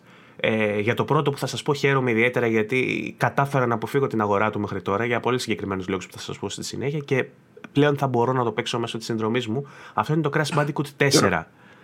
Ξέρω για ποιο λες, αλλά δεν ξέρω γιατί το λες. Δεν, για το, ε, το Crash Bandicoot 4 It's About Time είναι το πιο πρόσφατο entry στην σειρά ε, του Crash Bandicoot σε αυτόν τον θρύλο που έφυγε από τα χέρια βέβαια της Naughty Dog και κατέληξε στα χέρια της Activision. Ε, σε αυτό το παιχνίδι που μπορεί να θυμίζει τα παλιά παιχνίδια Crash διαφέρει πάρα πολύ Εξακολουθεί όμως να είναι μια παιχνιδάρα και μια παιχνιδάρα που διακρίνεται για το, για το challenging στοιχείο του. Ε, όσοι φίλοι μου το έχουν δοκιμάσει, μου έχουν πει τι δύσκολο που είναι. Ε, εγώ, το, εγώ δεν το έχω τερματίσει. Ε, το έχω δοκιμάσει. δεν έχω καταφέρει να περάσω πίστες. Το έχω παίξει για μια-δύο ώρες. Δεν το έχω παίξει παραπάνω. Οπότε είναι μια καλή ευκαιρία να το πιάσω. Και ο λόγος που δεν το έχω παίξει μέχρι τώρα είναι γιατί δεν βρήκα μια καλή προσφορά πρώτον. Και δεύτερον, στο PC είναι, είναι αποκλειστικά μέχρι στιγμής στο Battle.net. Δεν μπορείς να το πάρεις στο Steam. Ξαναερώνησε να κατεβάσω το Battle.net για να παίξω ένα παιχνίδι, να το κάνω το Battle.net. Το οποίο Battle.net να ξέρεις πάει για κατάργηση. Τώρα με, με, την εξαγορά ναι, της ναι. Activision πάει για κατάργηση και μάλλον θα μπαίνουν όλα στο Xbox το application και mm. λογικά και στο Steam γιατί Spencer ενωτικός και όλα αυτά τα, τα γνωστά. Τέλος πάντων, το πρώτο λοιπόν παιχνίδι που μπαίνει είναι το Crash Bandicoot 4. Ε, εκδόσεις για PS4 και PS5. Έχει μια πολύ ωραία βελτιωμένη έκδοση για το PlayStation 5. Οπότε μη κάτοχοι τη καινούργια κονσόλα θα γουστάρετε. Θα το παίξετε σε καλύτερα frame rates και σε καλύτερη ανάλυση. Μπράβο, και είναι σημαντικό το, τα loading times, τα οποία στο 4 ήταν, υπήρχαν, ας πούμε, ενώ στο 5 είναι τούμπανο. Εγώ θα πω για το Crash Bandicoot 4 ότι είναι κατά πάσα πιθανότητα το καλύτερο Crash Bandicoot που έχει Bandicoot το καλύτερο Crash Bandicoot που έχει βγει. ε, διαφέρει πολύ από τα πρώτα. Δηλαδή, αν το πεις αυτό σε κάποιον που λάτρεψε τα πρώτα τρία. Αυτό ναι, μπορεί να σου πει, Όχι, ρε, τι λες, ξέρω εγώ. Τα πρώτα τρία δεν, δεν τα πιάνει τίποτα. Γιατί έχει αγαπήσει εκείνα. Αλλά αν το δεις αντικειμενικά ε, σαν platformer, είναι μια πολύ τίμια μετεξέλιξη των παλιών παιχνιδιών, ρε παιδί μου. Στέκεται. Και ε, έχει και αυτό το challenge το extra για τους βετεράνους που θέλουν και το κάτι παραπάνω. Γιατί αλλιώς θα σου έλεγαν εντάξει, έκατσα. Ποικιλία τεράστια και γραφικάρε. Έχει, ναι, είναι, έχει πολλούς μηχανισμούς με νέες μάσκες που είχαμε παλιά το Νούκα Ούκα, ας πούμε, την Μπούμπρα που έλεγα εγώ και που πήγαινες μόνο με αυτή και προχώραγες. Τώρα έχει πολλά διαφορετικά που σου δίνουν διάφορες δυνάμεις. Ε, έχουμε ξανασυζητήσει για το Crash Bandicoot όταν κυκλοφόρησε που το είχαμε ψηλοδοκιμάσει. Δεν ξέρω αν έχει διασωθεί με τη μετάβαση στο νέο site και το review για να το προτείνουμε. Ε, αλλά. Ωραία. το σκεφτόμουν αυτό τώρα που έκανα. Προσπαθούσα να κάνω ένα αφιέρωμα για το καινούριο Plus και έχω γράψει reviews για παιχνίδια που ήθελα να προτείνω και δεν υπάρχουν πια. Αυτό το πράγμα με τη μετάβαση στο καινούριο site μας έχει καταστρέψει. Ένα site σαν το vg24.gr με αυτό το τεράστιο legacy από reviews, αυτή την τεράστια κληρονομιά ναι. που χάθηκε Σκόνη. Ήταν μια θυσία που έπρεπε να κάνουμε. Κοίτα, θα προσπαθήσω να μεταφέρω κάποια τώρα στην ε, άδεια. Θα κρατήσω λίγο το ναι, παλιό εντάξει, μην ορκίζεσαι. Να, σου, να σου θυμίσω ότι έγινε την τελευταία φορά που πήρες άδεια, Παύλο ήθελες να παίξεις ναι. τα 150 παιχνίδια που έχεις στο backlog και είχες παίξει δύο παιχνίδια. Το Assassin's Creed και άλλο ένα, δεν έχεις παίξει τίποτα άλλο. Οπότε μην ορκίζεσαι, Παύλο μου, θα κάνεις δουλειά. Το ίδιο συζητούσα τώρα και με την Ελένη, η οποία έλεγε ρε παιδί μου, έχω για την άδεια να παίξω αυτά, να δω αυτά, εκείνο το άλλο. Και φτάνει τώρα τελευταίος Σαββατοκύριακο που τελειώνει η άδειά της. Λοιπόν, λέει, έχω ένα Σαββατοκύριακο για να δω αυτές τις δύο σειρές. Ναι. Και την, την, την άδεια την περνάει ο κλαδόν σε ένα ντουβάρι ακουμπισμένη σαν Μεξικανή, ξέρω εγώ με το σομπρέρο έτσι. Και κοιμάται. Γι' αυτό είναι η άδεια. Ναι. Για αυτούς τους λόγους δηλαδή. Εγώ το πιστεύω αυτό ακράδαντα ότι η άδεια δεν είναι καν για τουρισμό. Δηλαδή, πάρε, πάρε ένα Σαββατοκύριακο, κόλλησε το με μια Παρασκευή και πήγαινε ανάμεσα στην άθλια ρουτίνα σου που είσαι έτσι κι αλλιώς κουρασμένος και κουράσαι ακόμα περισσότερο και κοιμήσου τη Δευτέρα στη δουλειά. Αυτή είναι η άποψή μου. Ενώ το καλοκαίρι που παίρνεις τις δύο εβδομάδες σου πήγαινε σε ένα μέρος γνωστό που δεν θα σου τύχει τίποτα παράξενο, τίποτα δεν θα σε βρέξει απίνη, τίποτα δεν θα σε ξαφνιάσει μέσα σε όλο αυτό το, αυτό το χαμό που έχουμε γύρω μας. Και απλά κάτσε και κοιμήσου, ψόφα, ξέρω εγώ, στον ύπνο. Αυτό, αυτό είναι, αυτές είναι οι ιδανικές διακοπές. και μετά από αυτά τα tips, τα VG Θα έλεγε κανεί ότι ακούγεσαι σαν 65χρονο, αλλά σε καταλαβαίνω απόλυτα. Νιώθω. Θα έλεγε κανείς ότι νιώθω 70 από τα 15 μου, αλλά θα είχε δίκιο. Οπότε. Λοιπόν, επόμενο παιχνίδι που μπαίνει στα παιχνίδια του Plus είναι ε, ένα μέρος της ανθολογίας Dark Pictures, αυτό το horror, ας πούμε. Ας πούμε horror, γιατί... Ε, Λαμόρε horror, δεν μπορώ να πω. Έχει chip, έχει chip horror, ρε παιδί μου, πολύ. Δηλαδή κάτι jumpscares και κάτι τέτοια, αλλά ωραία ιστορία, έτσι σκοτεινή θρυλεράκι. Ε, μιλάμε για το Dark Pictures, The Dark Pictures Anthology και μπήκε το Man of Medan. Όσοι βέβαια έχετε τις ανώτερες κατηγορίες του PlayStation Plus, το Extra και το Premium, μπορείτε να παίξετε και αυτό και τα άλλα δύο νομίζω, το Little Hope και το... Ε, τα έχει μέσα στο Extra. Νομίζω όχι το τρίτο, όχι το Ashes of ε, τέτοιο όπως ναι. μόνο το Little Hope αν θυμάμαι καλά. Ναι, και, και, και, Until Dawn σίγουρα που μοιάζει και αυτό αρκετά. Ε, τέλος πάντων, υπάρχουν διαθέσιμα πολλά από αυτά τα παιχνίδια ε, στο, στο Plus, οπότε αν είναι το είδος σας μπορείτε να τα τσεκάρετε. Και το συγκεκριμένο είναι για PlayStation 4, δεν έχει έκδοση για PlayStation 5 και το τελευταίο παιχνίδι που είναι για PlayStation 4 και PlayStation 5 είναι το Arcadegeddon, Arcadegeddon, το οποίο δεν έχω ιδέα τι είναι, Παύλο. Ξέρεις εσύ τι είναι; Είναι για PS4 και PS5 και είναι shooter από ό,τι βλέπω εδώ πέρα. Αυτά. Mm. Και το 2021. OK. Okay. Προσπαθώ έτσι επί τόπου να βρω κάποια πληροφορία. Δεν έχω, θα το τσεκάρετε. Μπορεί να είναι και, ξέρεις, silent hit ε, και αυτό και από το τίποτα να... Να σου πω, ας πούμε, τι παίζω εγώ τώρα, τι έτυχε να παίξω με τα παιδιά από το Retropolis έτυχε και μπήκαμε να παίξουμε. Παίζω Human, ε, όχι Human, πήγα να πω Human Fall Flat, μπερδεύομαι. Fall Guys. Oh. Έχεις παίξει Fall Guys; Έλα ρε. Το κάνανε free to play τώρα. Το ε. κάνανε free to play και επειδή είναι και cross platform, μπορείτε να παίξετε με φίλους σας που έχουν Switch, που έχουν Xbox, που έχουν PlayStation. Παίζετε όλοι μαζί, που έχετε σε, σε PC. Και κάποιος έγραψε στο server της Retropolis ότι μπείτε να παίξουμε, ξέρω εγώ, και είχαμε μαζευτεί καμία εικοσαριά άτομα. Και είχε πολύ πλάκα, μπορώ να σου πω.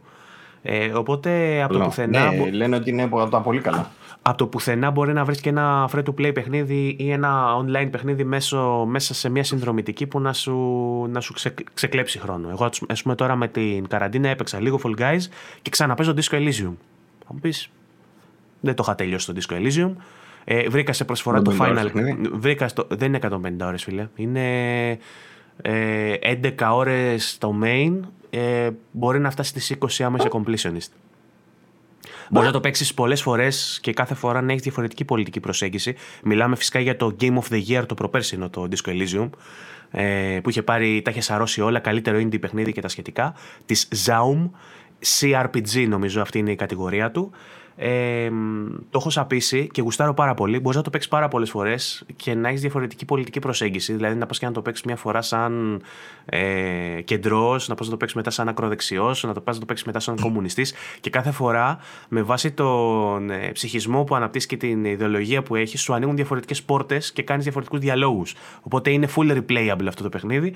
Αλλά αν θες να το παίξεις σαν τον εαυτό σου μία φορά, σε 11 με 15 ώρες το τελειώνεις. Οπότε σκέψου το. Απλά είναι πολύ κουραστικό πνευματικά, να ξέρεις. Είναι πολύ κουραστικό πνευματικά. Δηλαδή δεν θα ξεκουραστείς. Θα κουραστείς. στην άδεια. Μπράβο. Ξέρω εγώ τι σου προτείνω. λοιπόν, ε, έτσι την βγάζω στην καραντίνα μου παίζοντας Disco Elysium και έχω ξεκινήσει και το Observer, το System Redux, το οποίο εγώ το αγόρασα στο PC, αλλά υπάρχει πλέον και στην καινούργια υπηρεσία του Plus, που για κάποιον λόγο μόνο μέσω stream. Και δεν έχει αλλάξει ναι, ακόμα. Δεν είναι κάποιο λάθος. Δεν ξέρω γιατί γίνεται αυτό. Επίσης, αυτό που δεν έχει αλλάξει ακόμα είναι το client για το PC. Δεν δουλεύει, το δοκίμασα και σήμερα. Ακόμα. Περιμένουμε την ανακοίνωση ότι σε χώρες όπως η Ελλάδα, η Τσεχία και, και, και αυτού του μπλοκ τέλος πάντων του πιο βαλκανικού θα πάρει ένα update που θα τρέχει η εφαρμογή στο PC. Αυτή τη στιγμή, αν βάλετε τα στοιχεία σας στο client του PC, σας λέει ότι country not supported. Μιας και πιάσα αυτό, να σου πω εγώ, εντάξει, όσο, δεν έχω ασχοληθεί πάρα πολύ ακόμα, αλλά όσο ασχολήθηκα λίγο παραπάνω από σε σχέση με την προηγούμενη φορά που το συζητούσαμε, ε, δοκίμασα το streaming και πλέον μου δουλεύει κομπλέ. Δηλαδή αυτό το μήνυμα που έλεγα ότι μου πετάει πάνω και δεν φεύγει, πλέον δεν, Ακόμα και ε, ε, με Wi-Fi το δοκίμασες; Ναι, ναι, ναι. Ε, να σου και πω με Wi-Fi εγώ, και με τέτοιο. Αυτή τη στιγμή την έχω την κονσόλα εδώ και πιάνει με Wi-Fi από μέσα του σαλόνι και δεν έχω τέτοιο θέμα. Δεν είχα ποτέ τέτοιο θέμα όμως. Οπότε μπορεί να είναι και του τοπικού σου δικτύου κάποιο θέμα, να μην είχε να κάνει με την υπηρεσία. Ε, εξακολουθώ για να, δώσ, να δώσουμε την συνέχεια του feedback που είχαμε δώσει και στην προηγούμενη, στο προηγούμενο επεισόδιο που μιλήσαμε αναλυτικά για τη νέα υπηρεσία. Να σου πω ότι δεν έχει αλλάξει ιδιαίτερα η εμπειρία μου.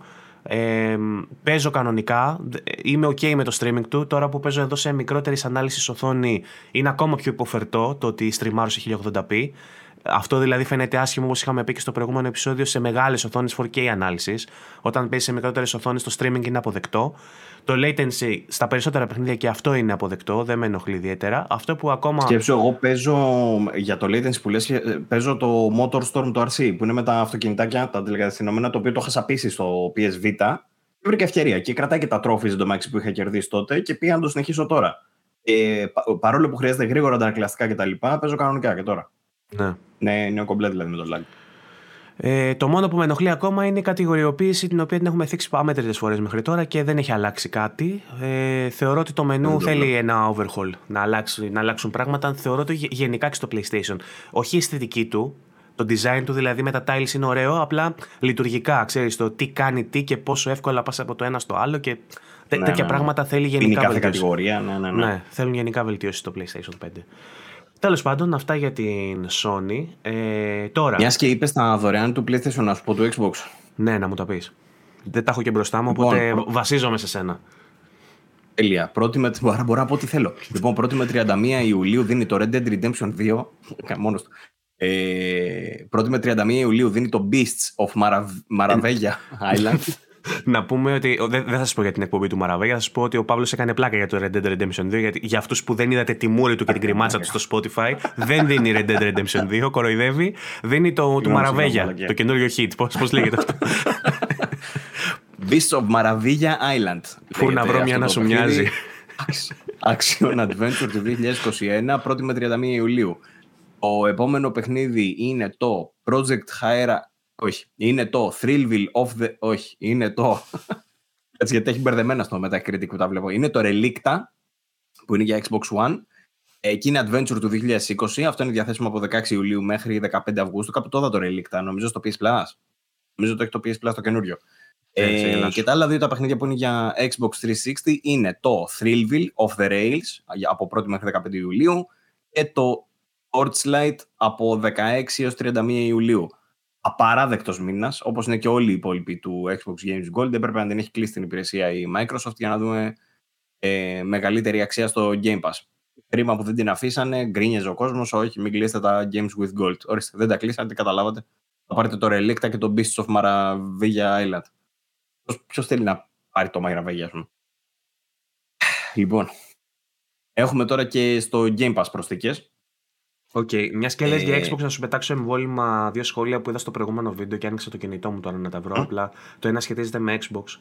Ε, επειδή μιλήσαμε για την ελληνική γλώσσα που κατέφτασε στο Forza Horizon και είναι από τα πρώτα ναι, παιχνίδια.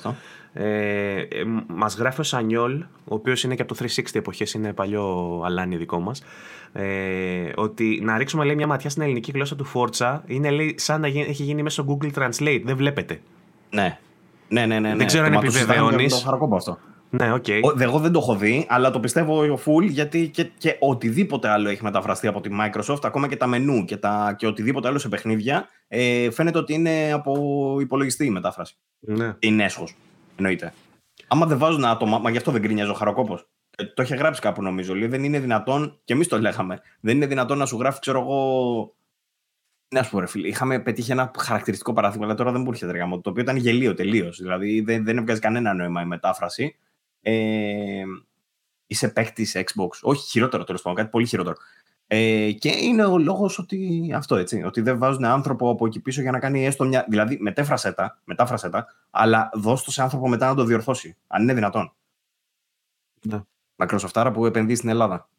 Λοιπόν, έχεις κι άλλο; Ε, ένα, ε, ε ένας φίλος κάτι σου λέει για το Kotor, αλλά δεν θυμάμαι τι είχες πει αρχικά για το Kotor. Κάτι είχες πει στην προηγούμενη εκπομπή για το Kotor.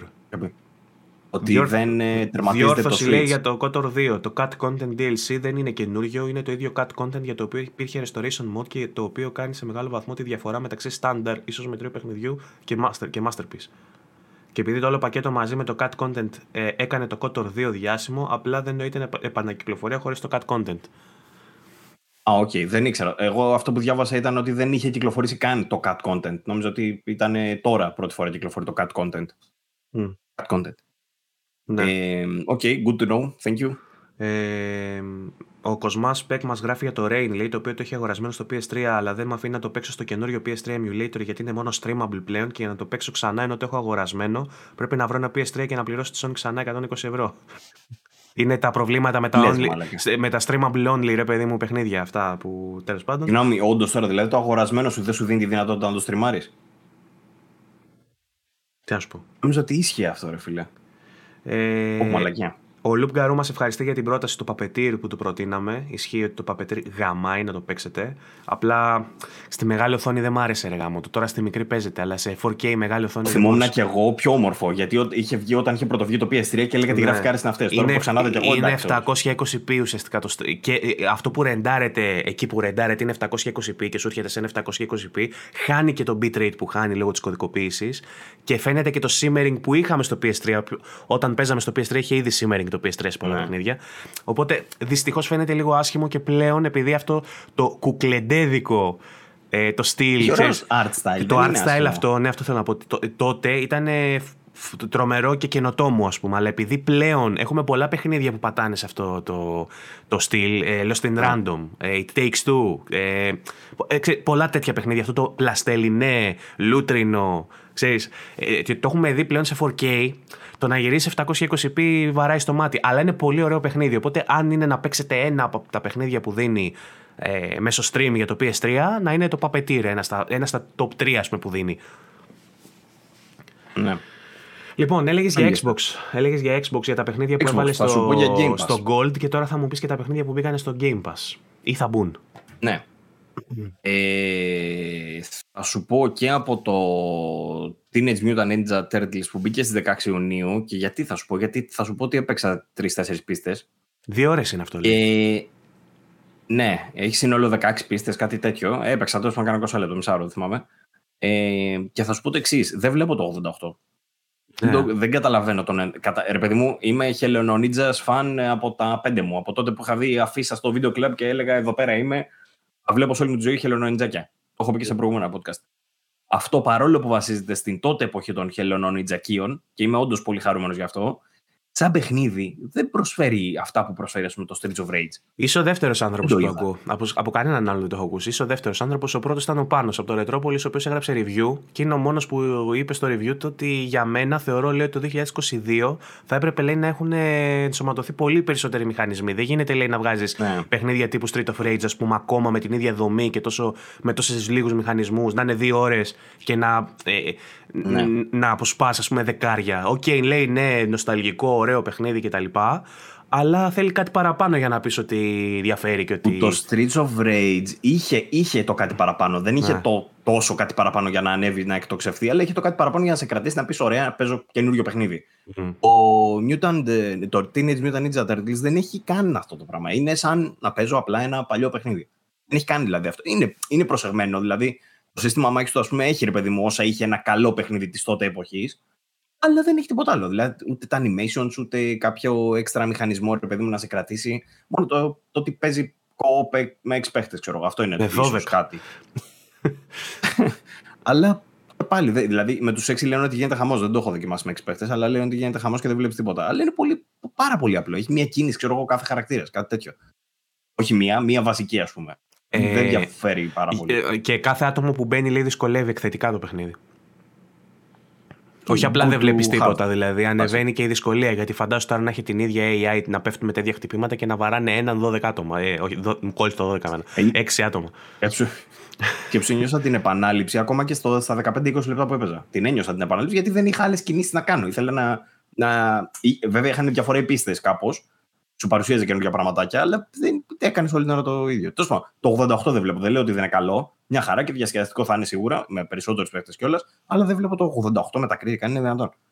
Λοιπόν, 21 Ιουνίου ήρθε το Shadowrun Trilogy σε Xbox One, Xbox Series X και 23 Ιουνίου ήρθε και το Naraka Blade Po- Blade Point. Παλιό Battle Naraka. Royale αυτό λέει, ε. Ναι. Ε, έχω δυσκολιάκια στο Twitter. Ασχολείται λίγο ο κόσμος δηλαδή. Ήταν στο PC, τώρα ήρθε στο Xbox. Καλά λόγια διαβάζω γενικά. Θεωρείτε Ναι. δηλαδή, ε, ίσως να αξίζει να το τσεκάρει κάποιος. Όχι το Τώρα, φλιτζάνι με το μπήκε τσάι επίσης- μου. Όχι. Ε, μπήκε επίσης ε, FIFA 22. 23 Ιουνίου μπήκε το FIFA 22 σε Game Pass Ultimate Επιτέλους. και EA Play. Ναι. Ε, πο- πο- πότε βγαίνει το Σεπτέμβρη βγαίνει και βγήκε τώρα Ιούλη. Άρα Ε, 9 μήνες μετά. Νομίζω Οκτώβρη. Οκτώβρη. Οκτώβρη Ή, μετά. ή Σεπτέμβρη ή Οκτώβρη. Ε, κάποιο είχε αλλάξει πρόσφατα. Έβγαιναν μαζί, νομίζω το Σεπτέμβρη και κάποια στιγμή το ένα πήγε Σεπτέμβρη, το άλλο Οκτώβρη. Λέω για το πρώτο αντίπαλον δέος. Τώρα πλέον έτσι όπως τα έχουν κάνει. Ε, ή Σεπτέμβρη ή Ναι. Οκτώβρη βγαίνει. Μάλιστα. Το καινούριο. Το οποίο δεν το Λοιπόν. έχουν ανακοινώσει ακόμα και οι φήμες λένε ότι θα το πράξουν μέσα στον Ιούλιο. Είναι βέβαια περσινά ξανά στα φίλια αυτή η είδηση και αναμενόμενη. Βγήκε μία, ένα rumor τέλος πάντων ότι η EA θα μας παρουσιάσει το καινούριο Need for Speed, ε, το καινούριο Skate ε, και το καινούριο FIFA. Θα κάνει event για αυτά τα τρία. Wow. Δεν το ήξερα αυτό. Καλό Στον θα είναι Ιούλιο. άμα γίνει. Ναι, ότι μέσα στον Ιούλιο θα γίνει αυτό. Είναι rumor. Κανονικά, εντάξει, το skate ε, δεν το ξέραμε, αλλά για Need for Speed και FIFA δεν better do, ξέρω εγώ, γιατί τα περιμένουμε μέχρι τον Νοέμβρη και τα δύο. Λογικό, το, δεν είναι; skate, το, το skate δεν το ξέραμε. Το είχαν ανακοινώσει ότι επιτέλους ετοιμάζουμε καινούριο skate. Μετά τις τόσες φήμες, ξέρω εγώ, βγήκαν και λένε φτιάχνουμε skate. Απλά δεν έχουν δείξει τίποτα. Ναι. Ναι. Ε, μακάρι, μακάρι, ωραίο, ωραίο αυτό. Ε, το άλλο παιχνίδι που μπήκε στις 30 Ιουνίου είναι το House Flipper. Αυτό μου άρεσε γιατί στην ουσία γίνεσαι ένας άλλος ε, Σπύρος Σούλης. Ε, Μπαίνεις μέσα σε σπίτια και μπορείς να κάνεις τα πάντα. Δηλαδή μπορείς να, τα ξυ, να ξυλώσεις ντουλάπια, να βάλεις καινούργια ντουλάπια, να τα βάψεις, να φτιάξεις πατώματα, να γκρεμίσεις τείχους. Έχει τέτοιο πράγμα. Είναι λίγο Ε, Sims ε, σε first person. Ναι, κάπως έτσι. Εντάξει, τώρα γραφικά και τέτοια μην περιμένετε. Είναι της πλάκας το budget του. Αλλά έχει. φ- Δηλαδή από το τρέιλερ ψιλοψήθηκα για να το κατεβάσω να το δοκιμάσω. Αυτό. Μέχρι Ναι. εκεί, έτσι, όχι τίποτα άλλο. Άλλο που μπήκε 1η Ιουλίου τώρα προχτές για μας είναι το Far Cry 5 και είναι το δεύτερο έτσι, μεγάλο παιχνίδι που παίρνουμε της Ubisoft μέσα σε ένα μήνα καθώς είχε μπει στις 7 Ιουνίου και το Assassin's Creed Origins.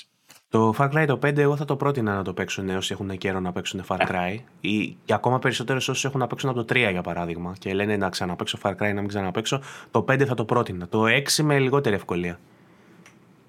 Ναι, Μμ. να έχω παίξει το 6 εγώ. Το 5 που το έχω παίξει δεν τρελάθηκα. Δεν, ε, ήταν λίγο αγκαρία. Ε, το, Παρόλο που 6, είμαι fan της το, σειράς. το 6 το βρήκα λίγο πιο πολύ τσίρκο. Βέβαια, πολλοί το αποζητούν αυτό σε παιχνίδια Ubisoft ή σε παιχνίδια Far Cry αντιστοίχως. Αλλά ε, για σοβαρό παιχνίδι, να ψάχνεις μια σοβαρότητα μέσα σε όλο και μια αληθοφάνεια του κόσμου, το 5 είναι top αυτή τη στιγμή σε αυτή την κατηγορία. Είναι πιστευτός ο κόσμος και το concept του σε σχέση με τα άλλα. Ναι. Και το, αυτά έχουμε. Το παιχνίδι που ξέρουμε ότι θα μπει τώρα στις 19 Ιουνίου είναι το As Dusk Falls που μπαίνει Day One στο Game Pass. Είναι εκείνο το indie Ε, που έχουμε το με συζητήσαμε ιδιαίτερο το στο art. προηγούμενο επεισόδιο, ναι, που είναι σαν ε, ζωγραφι- ζωγραφιές πάνω σε 3D γραφικά που τα μπλέκει αυτά τα δύο και είναι σαν visual novel με quick time ε, επιλογές, ξέρω εγώ, quick time events και τα σχετικά. Πολύ ενδιαφέρον, πολύ ωραίο, αυτό θέλω να το παίξω.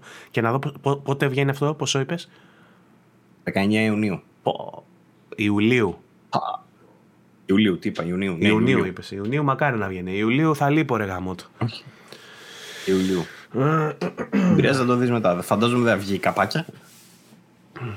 Ε, Λοιπόν, για Xbox δεν έχω κάτι άλλο νομίζω. Οκ. Ε; Να σου Ναι. πω, φίλε μου, Παύλο, θα σου το πω και θα το, θα το πετάξω έτσι και θα το αφήσω. Δεν θα, δεν θα επεκταθούμε γιατί ξέρω πόσο μισεί στα spoiler. Ε, ότι έγινε ένα τεράστιο leak από Call of Duty. Modern Warfare. Όχι ρε. Ναι. Ε, ουσιαστικά Call of Duty λέει 2024 και Modern Warfare 2 μέσα λέει από, τα, από την αλφα του Warzone για mobile ε, έγινε ένα data leak με τις πίστες που θα έχει το επόμενο με τα maps ουσιαστικά κάποιες φωτογραφίες από τα maps πολλά, από τα, πο- πολλά εκ των οποίων δείχνουν και πολύ εντυπωσιακά και πολύ όμορφα Αν είναι μόνο αυτό, πάλι καλά θα πω εγώ. ουσιαστικά οι- τις πίστες Εντάξει. Τότε είμαστε οκ. Το Call of Duty 2024 λέει που θα έρθει από την Treyarch. Ναι, το επόμενο. Δηλαδή Η έχει, Treyarch δεν τα πάει καλά. είναι, Καλά τα σαν, τελευταία χρόνια. είναι, είναι αυτή η εικόνα που σου δείχνει κατά το loading screen, ρε παιδί μου. Για παράδειγμα που σου δείχνει στο, στη Rust, το, ξέρεις, το, το κέντρο αυτό που σου δείχνει καθώς φορτώνει. Αυτές οι εικόνες από όλα τα maps, από το, όχι όλα, από κάποια maps τέλος πάντων, από το Modern Warfare το 2 που θα βγει τώρα, Σεπτέμβρη, Οκτώβρη, 28 Οκτωβρίου, μαζί με το όχι που λέγαμε. Το ξέρω. Ε, και το επόμενο που θα είναι από την Treyarch και θα βγει το 2024.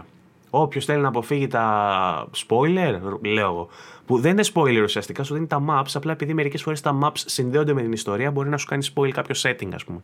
Γιατί μερικές φορές κάποια maps είναι από το campaign, κάποια τοποθεσία, κατάλαβες. Σωστά. Ε, Όποιος θέλει να τα αποφύγει εντελώς τα spoiler μπορεί να μην μπει. Ε, τώρα, άλλη είδηση. Η Ubisoft σκοπεύει να κλείσει τις multiplayer λειτουργίες και τις online λειτουργίες από 15 παιχνίδια. Παλιότερα εννοείται, έτσι. Η λίστα με αυτά τα παιχνίδια είναι η εξή. Σα τη διαβάζω σε περίπτωση που κάποιο. Skull από and αυτά Bones. Τα παίζετε ακόμα. Ε, Anno 2070, Assassin's Creed 2, Assassin's Creed 3, Assassin's Creed Brotherhood, Assassin's Creed Liberation HD, Assassin's Creed Revelations, Driver San Francisco, Far Cry 3, Ghost Recon Future Soldier, Prince of Persia The Forgotten Sons, Rayman Legends, Silent Hunter 5, Space Junkies, Splinter Cell Blacklist, Zombie U. Όλα αυτά κλείνουν οι online λειτουργίες τους αστεράκι. Όσα από αυτά έχουν βγάλει η remaster έκδοση, θα συνεχίσει να λειτουργεί η remaster έκδοσή τους, όπως για παράδειγμα το Ezio Collection για παράδειγμα. Ε, θα μου πείτε αυτά δεν έχουν online. Έχουν online, δεν έχουν multiplayer. Τώρα μιλάμε καθολικά για οτιδήποτε σχετίζεται με το δίκτυο. ε, κάποια από αυτά για παράδειγμα έχουν στο Ubisoft Store που πατάς το κουμπάκι και βγαίνει το Uplay στα πλάγια το μενού κτλ. που σου δίνει κάποια rewards ή έχει κάποια... Πω, πω, κα- χάνω τη φωνή μου που έχει κάποια rewards ή έχει κάποια achievements που προχωρώντας, progr- κάνοντας προ, πρόοδο στο παιχνίδι, ε, σου δίνει στολές, σου δίνει διάφορα πράγματα. Ε, αυτά κλείνουν, τέλος. Επόμενα. τα- και λέει η Ubisoft ότι όλο αυτό το κάνει με σκοπό ε, να επικεντρωθούν, ε, να επικεντρώσουν μόνο τα resources ε, στο να παραδώσουν great, ε, μεγάλες ε, εμπειρίες ε, Ναι. σε παίχτες που θέλουν να παίξουν τα νέα τους πιο διάσημα titles. Ε, επίσης, ανακοίνωσαν πως ε, θα ξεκινήσουν και μια καμπάνια μέσω της οποίας θα χρησιμοποιούν τα παιχνίδια τους για να δώσουν awareness στους παίχτες για την κλιματική αλλαγή. Θα έχει δηλαδή events, για παράδειγμα, σε ποιο παιχνίδι τώρα, παίζουμε ένα live service της, ε, το Skull and Bones για παράδειγμα που θα βγει και θα σου λέει για παράδειγμα ε, μην πετάς στη θάλασσα τα μπαρούτια. Μάζεψέ τα και πέτα τα στη- σε έναν ειδικό χώρο, σε μια χωματερή. Λέω εγώ τώρα. Θα σου λέει στο Far Cry μην κατουράς κάτω τα δέντρα. Πήγαινε και κατούρα στο. Κατάλαβα, τέτοια φάση. Θα σου βάζει δηλαδή ε, στο- μέσα στο, στα game services, τα live service παιχνίδια σου, θα σου βάζει objectives τα οποία θα σχετίζονται με, την, με το awareness της κλιματικής αλλαγής. Θετικό είναι, ξέρω εγώ τι να πω. Γελάω τώρα. μετά την ε, ουράνιο τόξο σημαία που βάλαν στα social media, Ubisoft strikes again. Και μετά ρωτάς, ε, Ubisoft, ε, τους, αυτούς που κάνουν sexual harassment τους έδιωξε από το board. Και που λέτε καλαμάκια, μόνο, μόνο χάρτινα καλαμάκια εμείς στη Ubisoft. Τέλος πάντων. Μπράβο, διορθώνεται ό,τι πρέπει. Ναι, αυτά τα νέα από τον πλανήτη της Ubisoft ε, η οποία μας, έ, μας έδειξε για κάτι μέσα στο Summerfest έκανε event για να μας μιλήσει για το μέλλον της σειράς Assassin's Creed και δεν μας έδειξε καινούργια Assassin's Creed Οπότε... Τίποτα λέει θα το δούμε το Σεπτέμβρη Τι θα δούμε έχουν ακυρώσει το Prince of Persia που φτιάχνανε το remake Δεν έχουν βγάλει Assassin's Creed δεν... Τι κάνετε, ε, κάτι ποδήλατα βγάζουν και κάτι. Θα βγάλουν, μωρέ, ετοιμάζεται. Εν τω μεταξύ, ετοιμάζουν Mario, Mario and Rabbids, έτσι. Θα βγάλουν το. το, το αυτό, θα, θα, θα πουλήσει το που λέει το Animal Crossing γιατί είναι Switch και θα, θα βγάλει λεφτά η Ubisoft και χαίστηκε, ξέρω. Και δεν μας νοιάζει, μπράβο. Το Skull and Bones επίσης βγήκε μια φήμη για ημερομηνία η οποία λέει για, μιλάει για 8 Νοεμβρίου 2022. Okay. Ε, συγκεκριμένα λέει βρέθηκαν πληροφορίες από το Xbox Store και τις ε, έβγαλε ο, Ατζιορναμέντι Λούμια, τέλος πάντων ένας ε, Twitter, ο οποίος ε, ε λέει subsequently verified by Serial Leaker Tom Henderson. Ότι το επιβεβαίωσε και ο Henderson. Αυτός ε, θα δούμε τώρα. Έχει, έχει πάρει φορά, έχει βγάλει πολλά. Ναι, έχει πάρει φορά. Δούμε τώρα γιατί δεν είναι. Ακόμα δεν μας έχουν δείξει τίποτα. Έχει βγει πάλι ένα 4 minute, ε, τετράλεπτο τέλος πάντων tutorial πριν ε, μερικούς μήνες.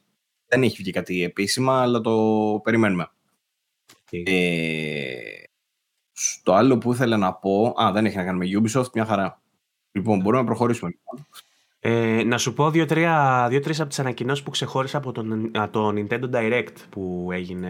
Α, μικρό, θα το, πιάνα πιο σοβαρά αυτό, αλλά πάμε εκεί. Ναι. Το μικρό, δεν θα τα πω όλα. Υπάρχει άρθρο μου στο vg24.gr αν θέλετε όλες τις ανακοινώσεις που έγιναν και υπάρχει και βιντεάκι μέσα για το καθένα και ολόκληρη της παρουσίασης, η οποία είναι 25 λεπτά ολόκληρη παρουσίαση. Εγώ θα σας πω δύο-τρία που ξεχώρισα, να τα βάλετε στα ραντάρ σας και τέλος πάντων τι ξεχώρισα από την παρουσίαση. Αρχικά είχαμε τρέιλερ από το Monster Hunter Rise, ένα καινούργιο DLC που έρχεται και θα ονομάζεται Sunbreak. Ε, για όσους ε, γουστάρουν Monster Hunter, ε, ε, το Rise τέλος πάντων. Έχει βγει αυτό που έχουμε πάρει ήδη για review. Α, οκ. Okay.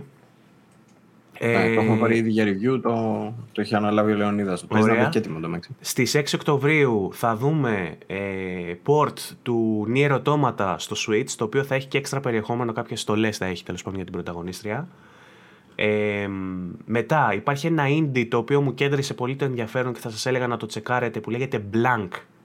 Ε, είναι ένα μονόχρωμο ασπρόμαυρο παιχνίδι συνεργατικό λέει επιβίωσης που έρχεται αποκλειστικά στο Switch το Φεβρουάριο του 2023 ε, μετά, ε, ξεχώρισα το RPG Time, το οποίο δεν είναι αποκλειστικό για το Switch. Παίζει να είναι console exclusive και υπάρχει και στο PC, αλλά τσεκάρετε το RPG Time The Legend of Right, το οποίο, στο οποίο έχουμε τον ρόλο του Kenta, ενός αγοριού που σχεδιάζει ε, σε χαρτί το δικό του RPG με μολύβι και χαρτί και κάνει τους υπολογισμούς του και εσύ βλέπεις ας πούμε νούμερα και τέτοια σαν να φτιάχνεις ένα RPG σε χαρτιά που παίζει Dungeons and Dragons και τα λοιπά αλλά είναι σαν να το φτιάχνει ένα μικρό παιδάκι και να φτιάχνει doodles, να φτιάχνει ε, να ζωγραφίζει με το μολύβι. Πολύ ωραίο και αυτό. Επίσης, το Live a Live που είναι ένα παιχνίδι για το SNES που κυκλοφόρησε το 1994, έχει γίνει, γίνεται remake και υπάρχει ήδη ένα demo στο Switch το οποίο το κατέβασα και είναι πολύ ενδιαφέρον. Οπότε, αν έχετε Switch, μπορείτε να κατεβάσετε το Live a Live να δείτε το demo. Ε, κλασικό RPG, JRPG, παλιά σκοπής που θα λέει ο Χαϊκάλης. Ε, πολύ πετυχημένο τότε στην Ιαπωνία, δεν είχε έρθει ποτέ στην Ευρώπη και στη Δύση. Έρχεται τώρα με visuals πολύ ανανεωμένα. Ε, το demo υπάρχει ήδη, μπορείτε να, να το τσεκάρετε. Ε, Farming Simulator με μηχανισμούς μάχης. Δεν ξέρω πώς φαίνεται αυτό. Χαρβεστέλα, έρχεται στις 4 Νοεμβρίου. Αυτό, α, τώρα κατάλαβα, εντάξει. Ναι. ναι. Ε, και τέλος, η μεγάλη ανακοίνωση δεύτερη λάβετε περσόνα που έγραψα στο, στο, στο γάμο το κερατό μου, δεν μπορώ να μιλήσω. στο άρθρο. Ε, επιτέλους, ε, οι Nintendάκηδες μπορούν να παίξουν περσόνα μια ανεξήγητη επιλογή από την Atlus να μην φέρει στην πλατφόρμα της Nintendo ένα από τα καλύτερα JRPG που έχουν κυκλοφορήσει ποτέ.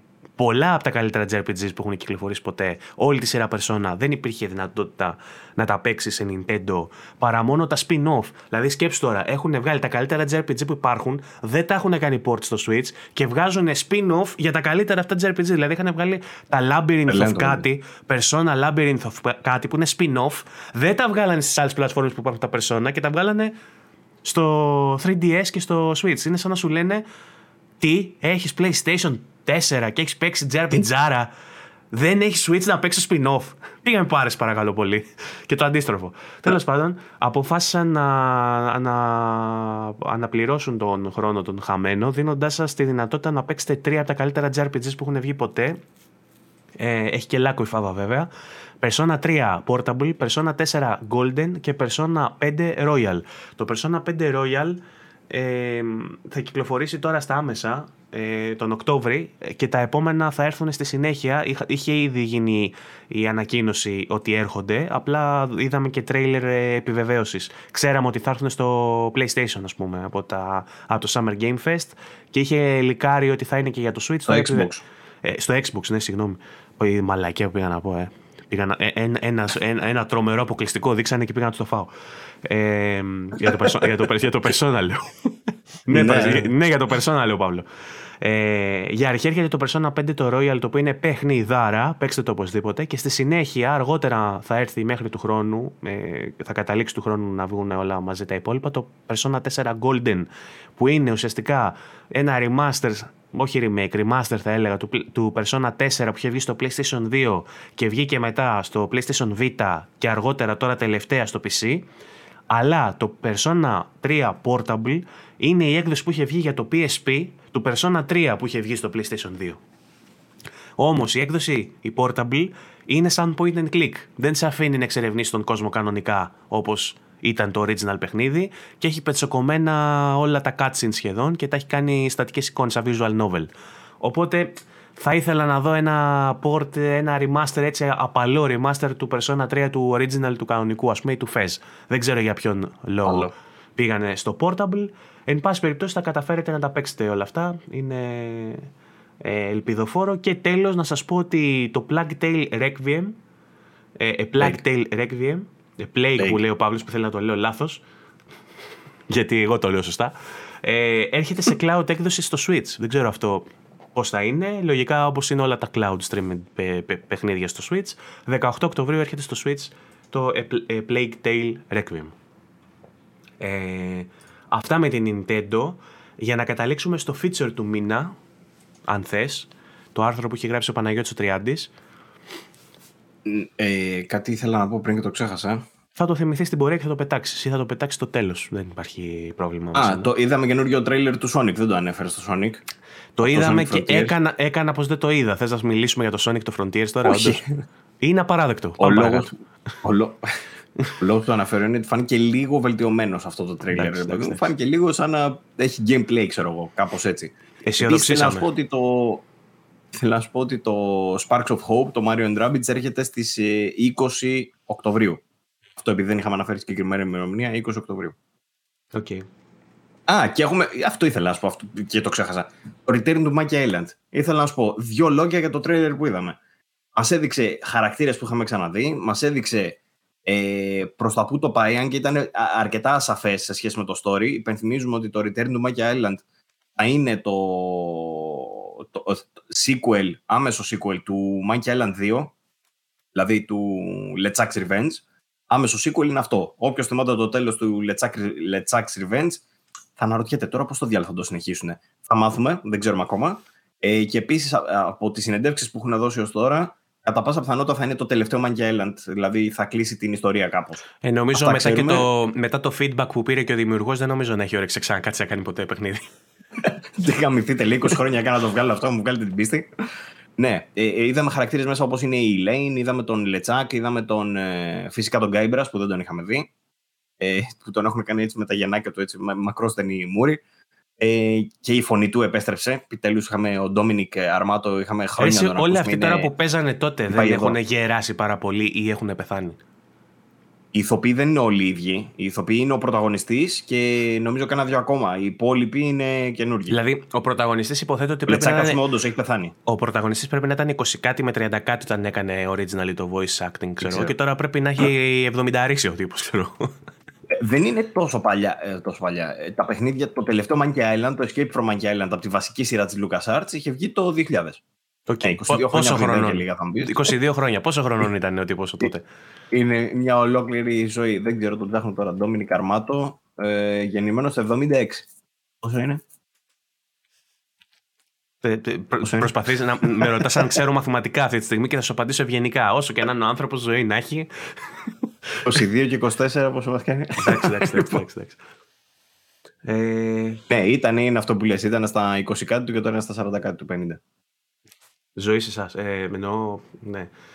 Τέλος πάντων, ε, παιχνιδάρα να είναι, αυτό μας νοιάζει, να είναι καλό το παιχνίδι. Που νομίζω ότι περισσότερο fan service κάνει. Τα ίδια θα λέμε όπως λέμε και για τα χελονονιτζάκια, ξέρω εγώ. Ότι α, μου απλά ένα point and click είναι. Πρέπει να έχει χιούμορ, αν μη τι άλλο. Εκεί θα, εκεί θα, εκεί θα παιχτεί. Στου γρήφου. Που οι γρήφοι γενικά τα τελευταία χρόνια στα Adventures είναι με. Ε, αν, αν ξαναβάλει μέσα αυτά που έβαζε παλιά στα Monkey Island και στα δικά του τα παιχνίδια, θα είναι τουμπανάκι επίσης έστειλε στο συνδημιουργό του, του Maniac Mansion, που είναι ένα από τα θρηλυκά πάλι της ε, Λούκας, το prequel, ας πούμε, του Day of the Tentacle, ε, έστειλε στο συνδημιουργό Ron Gilbert, που ήταν και αυτός ε, συνδημιουργός, ε, αν ψήνεται ο άλλος να φτιάξουν ένα remaster ε, όπου λέει θα φτιάξουμε ανανεωμένα γραφικά ρε παιδί μου, λέει και περίπου 50% καινούριους γρίφους του λέει ψήνεσαι. Και του στείλε ένα τέτοιο μήνυμα στο Twitter. Ωραίο και αυτό. Είσαι. Τι είναι γενικά ο Γκίλμπερτ. ναι, ναι, ναι. Ναι. Οκ. Λοιπόν, πάμε να δούμε τα παιχνίδια του μήνα. Ναι, καλή ιδέα. Ε, το έχει γράψει ο Παναγιώτης ο Τριάντης, είναι ένα feature που κάνουμε ένα αφιέρωμα κάθε μήνα. Τουλάχιστον συνηθίζαμε, τώρα επανέρχεται μάλλον η κατηγορία, γιατί ο Ιούνιος ήταν και άδειος. Ο Ιούνιος ήταν και άδειος. Σε κάποια φάση, κάποιο μήνα χάσαμε, θυμάμαι τότε στην αλλαγή του site. Ε, με το site, στα τέλη του προηγούμενου site. Τώρα ναι. με το καινούριο site έχουμε κάθε μήνα. Ξεκινάει το σερί λοιπόν και πάλι με το αφιέρωμα που σας προτείνει παιχνίδια. Ε, βλέπω ότι έχει αλλάξει και η δομή. Παλιότερα προτείναμε πέντε παιχνίδια, τώρα τα αναφέρουμε όλα και κάνουμε ειδική μνήμα σε αυτά που ξεχωρίζουν. Ε, Να δούμε λοιπόν τι παιχνίδια έρχονται αυτόν τον μήνα, ποιες είναι οι καινούριε κυκλοφορίες. Ξεκινώντας με την 1η Ιουλίου, ε, όταν και έχουμε την κυκλοφορία του Φόρμουλα 1 2022, οι λάτρεις της οδήγησης και των πιλωτηρίων, ξέρω εγώ, αεροπλάνων, πώς τα λέτε, γιατί τους οδηγούς του λένε πιλότους στο Φόρμουλα. ε, οι, οι λάτρεις της Φόρμουλα τέλος πάντων θα γουστάρουν γιατί είναι τρελά βελτιωμένο. Υπενθυμίζουμε ότι πλέον το έχει αναλάβει η EA, έχει εντάξει το δυναμικό της Codemasters, έχει εντάξει ό,τι υπάρχει σε racing καλό, το έχει πάρει, αν εξαιρέσουμε δηλαδή την ε, Πολύφωνη και την ε, Turn 10 ξέρω, και, ε, που κάνουν το Forza και αυτούς που κάνουν το Gran Turismo, όλους τους υπόλοιπους που κάνουν σοβαρό racing, τους έχει πάρει η EA. Οπότε υπάρχουν οι εγγυητικές από πίσω και οι προοπτικές ε, για το Formula 1 να είναι τρελά βελτιωμένο. Να θυμίσω ότι είχε και πολύ ωραίο career mode που έπαιρνες και έφτιαχνε τη δικιά σου, δικιά σου μάρκα και την έβαζες στο Formula 45 και έφτανε μέχρι το Formula 1, ξέρω εγώ, κομπό της φάσης, ξέρω εγώ, και λεβαδιακός. Να πω. Να πω ότι έχει κυκλοφορήσει ήδη το παιχνίδι από την 1η Ιουλίου και ότι το έχει αναλάβει ήδη ο Άρης για review και επίσης τα reviews που έχουν βγει είναι 80+, ε, αλλά λένε ότι δεν είναι όσο βελτιωμένο ας πούμε, όσο ήταν το περσινό. Το περσινό λέγανε ότι ήταν πάρα πολύ καλό που είχε βάλει και το career το εξελιγμένο. Ε, φέτος λένε ότι είναι λίγο πιο στάσιμο αυτό. Okay. 7 Ιουλίου Match Point Tennis Championships. Εδώ η Ελένη Ιδρύβαλο η Καθαχαρή που είναι η φίλη του τέννη που είναι, ή είναι απλά fangirl της ε, Σάκαρη. Δεν το έχουμε αναλάβει μόνο τη Σάκαρη, αλλά δεν το πήραμε καν το συγκεκριμένο γιατί λένε ότι είναι έσχος. Okay. Δηλαδή, εκτός ότι δεν είχαμε χρόνο προφανώς, δεν είναι μόνο γι' αυτό, αλλά το αποφύγαμε γιατί αν είναι να πάρουμε κάποιο, θα πάρουμε κάποιο άλλο. Κλώνα Fantasy Reverie Series, series βλέπω εδώ πέρα, δεν μας νοιάζουν αυτά υποθέτω. Είναι απλά, τα λέμε απλά επειδή κυκλοφορούν. Φυσικά και μας νοιάζουν, ναι. Platformer είναι αυτό. Ε, κάτσε, κάτσε, κάτσε να σου πω. Εντάξει, δεν θα τα πιάσω όλα. Λοιπόν, το κλώνα, θα δώσετε σημασία στο κλώνα Fantasy Reverie Series. Είναι remaster των ε, παλιών κλώνα που είχαν βγει PlayStation 1 κτλ. Αλλά είναι platformer που γουστάρουμε γιατί να μην το δούμε. Ε, αυτό που είχα δει και μου είχε κάνει εντύπωση είναι το Time on Frog Island. Είναι στις 12 Ιουλίου. Είναι ένα παιχνιδάκι Υπάρχει με στο PC αυτό. παζλάκια Α, όντως. Το έχω, ναι. Ε, δεν το, δεν το έχω παίξει όμως. Πάνω σε ένα νησί. Α, φαίνεται, φαίνεται ενδιαφέρον πάντως. Αυτό το είχα δει στο τρίλερ και μου φαίνεται πολύ ενδιαφέρον. Mm-hmm. Ε, το Escape Academy δεν θυμάμαι καν τι είναι. Άσυ. Κάπου το είχαμε δει στη Sony, το είδαμε. Δεν μου λέει κάτι. 14, 14 Ιουλίου. Ε, πρέπει Summer να είναι Game αυτό το. Ναι, Summer Game Fest ισχύει. Έχω βάλει να δω τρέιλερ και εγώ να το θυμηθώ δηλαδή. Ναι, Α, ναι, όχι, δεν είναι. Ναι, είναι, είναι αυτό το first person που λύνεις γρήφου, ρε. Που είναι σαν escape room. Α. Που είναι σαν escape room. Α. Ναι, τότε ναι. Τότε μας ενδιαφέρει, ναι. Τώρα το θυμήθηκα και εγώ ποιο είναι. Ναι, και αυτό είναι ενδιαφέρον. Κοπ ε, επίσης μπορείς να παίξεις. Ναι, που είχε, που είχε χρόνο και μέτρα για ανάποδα και έπρεπε να λύσεις γρήφου. Εντάξει, το θυμήθηκα, κατάλαβα ποιο είναι. Ναι, ναι, ναι, Ε, ναι, ενδιαφέρον αυτό. 14 Ιουλίου έρχεται σε PC, PlayStation 4, PlayStation 5, Xbox One, Xbox Series X και S. Ε, μετά, 19 Ιουλίου έχουμε μεγάλη κυκλοφορία που κάποιοι συνομπάρουν γιατί λένε, ξέρω εγώ, παίζετε το, το, το γατί, περιμένετε και τέτοια. Ναι, το γατί περιμένουμε. Το Stray, το οποίο για μένα θα είναι μεγάλη κυκλοφορία. Θεωρώ ότι θα μας ε, εκπλήξει με το, ε, και με το art style του και με το περιεχόμενό του. Ειδικά τώρα που έχω ψηθεί με το Observer, ξέρεις, και με το με, που παίζω Observer ε, και με έχει ψήσει αυτός ο cyberpunk κόσμος και μετά ε, το ψήσιμο που ήδη κάναμε με το Ghostwire Tokyo και το ψήσιμο που κάναμε παλιότερα με το cyberpunk ήρθε η ώρα να παίξουμε ακόμα ένα cyberpunk παιχνίδι αυτή τη φορά στα τέσσερα πόδια. Ε, και το Stray ε, μας έχει... Ε, μα- Να μας- τα λέει αυτή τη φορά στα τέσσερα. μας, μας έχει κουράσει το Stray η αλήθεια είναι με όλο αυτό το teasing στα τέσσερα ε, και το θετικό είναι ότι μπαίνει στο extra tier του PlayStation Plus οπότε θα μπορούν να το παίξουν ε, είναι και console exclusive εκτός από το PC δηλαδή έρχεται μόνο σε PlayStation 4 και PlayStation 5 και όσοι έχουν συνδρομή PlayStation Plus Extra ή PlayStation Plus Premium θα το παίξουν day one στις 19 Ιουλίου μέσω της συνδρομής τους ε, μετά τα επόμενα παιχνίδια δεν ξέρω αν ε, έχεις εσύ να πεις κάτι όπως για το Endling Extinction is Forever για παράδειγμα. Έχει, Θα- έχει, έχει και αυτό fans που το περιμένουν. ε. Είναι με κάτι ζωάκια σε ένα δάσος. Indie τίτλος. Έχει και αυτό το ενδιαφέρον του. Με κάτι λιπούδες νομίζω είναι. Ε, 19 Ιουλίου. Το άλλο είναι το. Α, ναι, ναι, ναι, το, Forza. θυ- το θυμήθηκα. Είναι με, Θυμάσαι; τη, είναι με τη μαμά Λεπού που έχει τρία λεπουδάκια και προσπαθεί να τα σώσει. Είναι ε, ε, Μπράβο. ε, οικολογικής ευαισθητοποίησης, πράσινο παιχνίδι και αυτό. Καταστρέφει τον παιχνίδι κόσμο της από, Ubisoft, ναι. τα, από, τα, από τα βιομα, ναι. βιο... Δεν με αφήνει να μιλήσω. από τα καλαμάκια. απόβλητα, τα τοξικά απόβλητα, ναι, από, τα τοξι- από τα τοξικά καλαμάκια, από τα πλαστικά καλαμάκια που δεν μπορούν να καταπιούν οι χελώνες. Είδα μαλάκα τώρα που έλεγες για TikTok, ρε. Είδα ένα TikTok που είναι ένας τύπος και κάνει challenge και καλά και λέει καταπίνω λέει πλαστικά καλαμάκια για να αποδείξω ότι οι χελώνες είναι φλόροι ξέρω και και έχει τις καλαμάκια Έλα, αλλά δεν μπορεί, ρε μαλάκα. ε, τέλος πάντων στο Endling έχεις το ρόλο μιας μαμάς αλεπούς ε, η οποία κατευθύνει τα αλεπουδάκια της προσπαθεί να τα απομακρύνει από μια βιομηχανική έτσι, περιοχή που από τα απόβλητα και από, τα, από, την, από τις επεμβάσεις του ανθρώπου πάει προς προς το χειρότερο. Πάνε να καταστραφεί, πάνε να πεθάνουν τα λεπουδάκια, οπότε προσπαθεί η μητέρα να τα σώσει. Ε, ενδιαφέρον ακούγεται και αυτό. Μετά έχουμε επίσης την ίδια ημερομηνία, 19 Ιουλίου όπως και το Endling, το Forza Horizon 5 Hot Wheels DLC. Είδαμε στο Το Summer οποίο- Fest ε, trailer που μας έδειξαν έτσι εντυπωσιακό. Όπως και το 4 είχε και εκείνο Hot Wheels DLC και σε πολλούς άρεσε πολύ. Είναι διαθέσιμο για το Xbox Game Pass Ultimate από ό,τι είδα αυτό. Δεν είμαι 100% σίγουρος, θα πρέπει να το τσεκάρω. Αλλά νομίζω ότι ισχύει αυτό. Τους Ultimate δηλαδή ότι θα είναι δωρεάν. Την ίδια ημερομηνία, πάλι 19 Ιουλίου, έχουμε την κυκλοφορία του As, As Dusk Falls, το οποίο είπαμε νωρίτερα, που έχει εκείνο το, το αναφέραμε νωρίτερα εννοώ, ε, που έχει τα 3D γραφικά σε συνδυασμό με τα ζωγραφισμένα, 2D και 3D γραφικά μπλεγμένα όλα μαζί. Ε, είναι interactive drama, ε, γιατί βλέπω ότι έχει γράψει και ο Παναγιώτης ο Τριάντης εδώ στο άρθρο του, από την Interior Night και λέει την ιστορία τ- ε, 30 ετών. Δεν είναι 30 χρονών ο πρωταγωνιστής, ε, περνάνε 30 χρόνια μέσα στην ιστορία υποθέτω. Ε, δύο οικογενειών. Δύο οικογενειών. ναι. Ναι, δύο οικογενειών, ας πούμε, περνούν τρι- 30 χρόνια της ζωής δύο οικογενειών από την Αριζόνα, που όλα ξεκινούν το 1998, όταν μια ληστεία πάει στραβά ε, και ο παίκτης καλείται να κάνει τις επιλογές που θα έχουν μεγάλο αντίκτυπο στο- στις ζωές των χαρακτήρων. Το As Dusk Falls θα προσθεθεί στη βιβλιοθήκη του Xbox Game Pass από την πρώτη μέρα κυκλοφορίας. Day One στο Game Pass λοιπόν. Ε, θα είναι διαθέσιμο και σε PC και προφανώς console exclusive για αρχή και βλέπουμε. Ε, μετά έχουμε Nobu- Nobunaga's. Αυτό είναι ότι πρέπει για την μπουκωμένη μύτη μου. Nobunaga's Ambition Rebirth. Τι είναι αυτό, Παύλο μου; Αυτό είναι ένα remaster ενός παλιού παιχνιδιού της σειράς Nobunaga's Ambition, νομίζω λέγεται η σειρά. Ε, Οκ. η Nobunaga κάτι λέγεται η σειρά, νομίζω. Το Ambition πρέπει να ήταν το πρώτο παιχνίδι και αυτό νομίζω είναι remaster, remake, κάτι τέτοιο. Δεν τα παίζω αυτά, είναι τζαπανίλα full. Koei Tecmo βλέπω. Publisher. Ναι, ναι, ναι. Μάλιστα.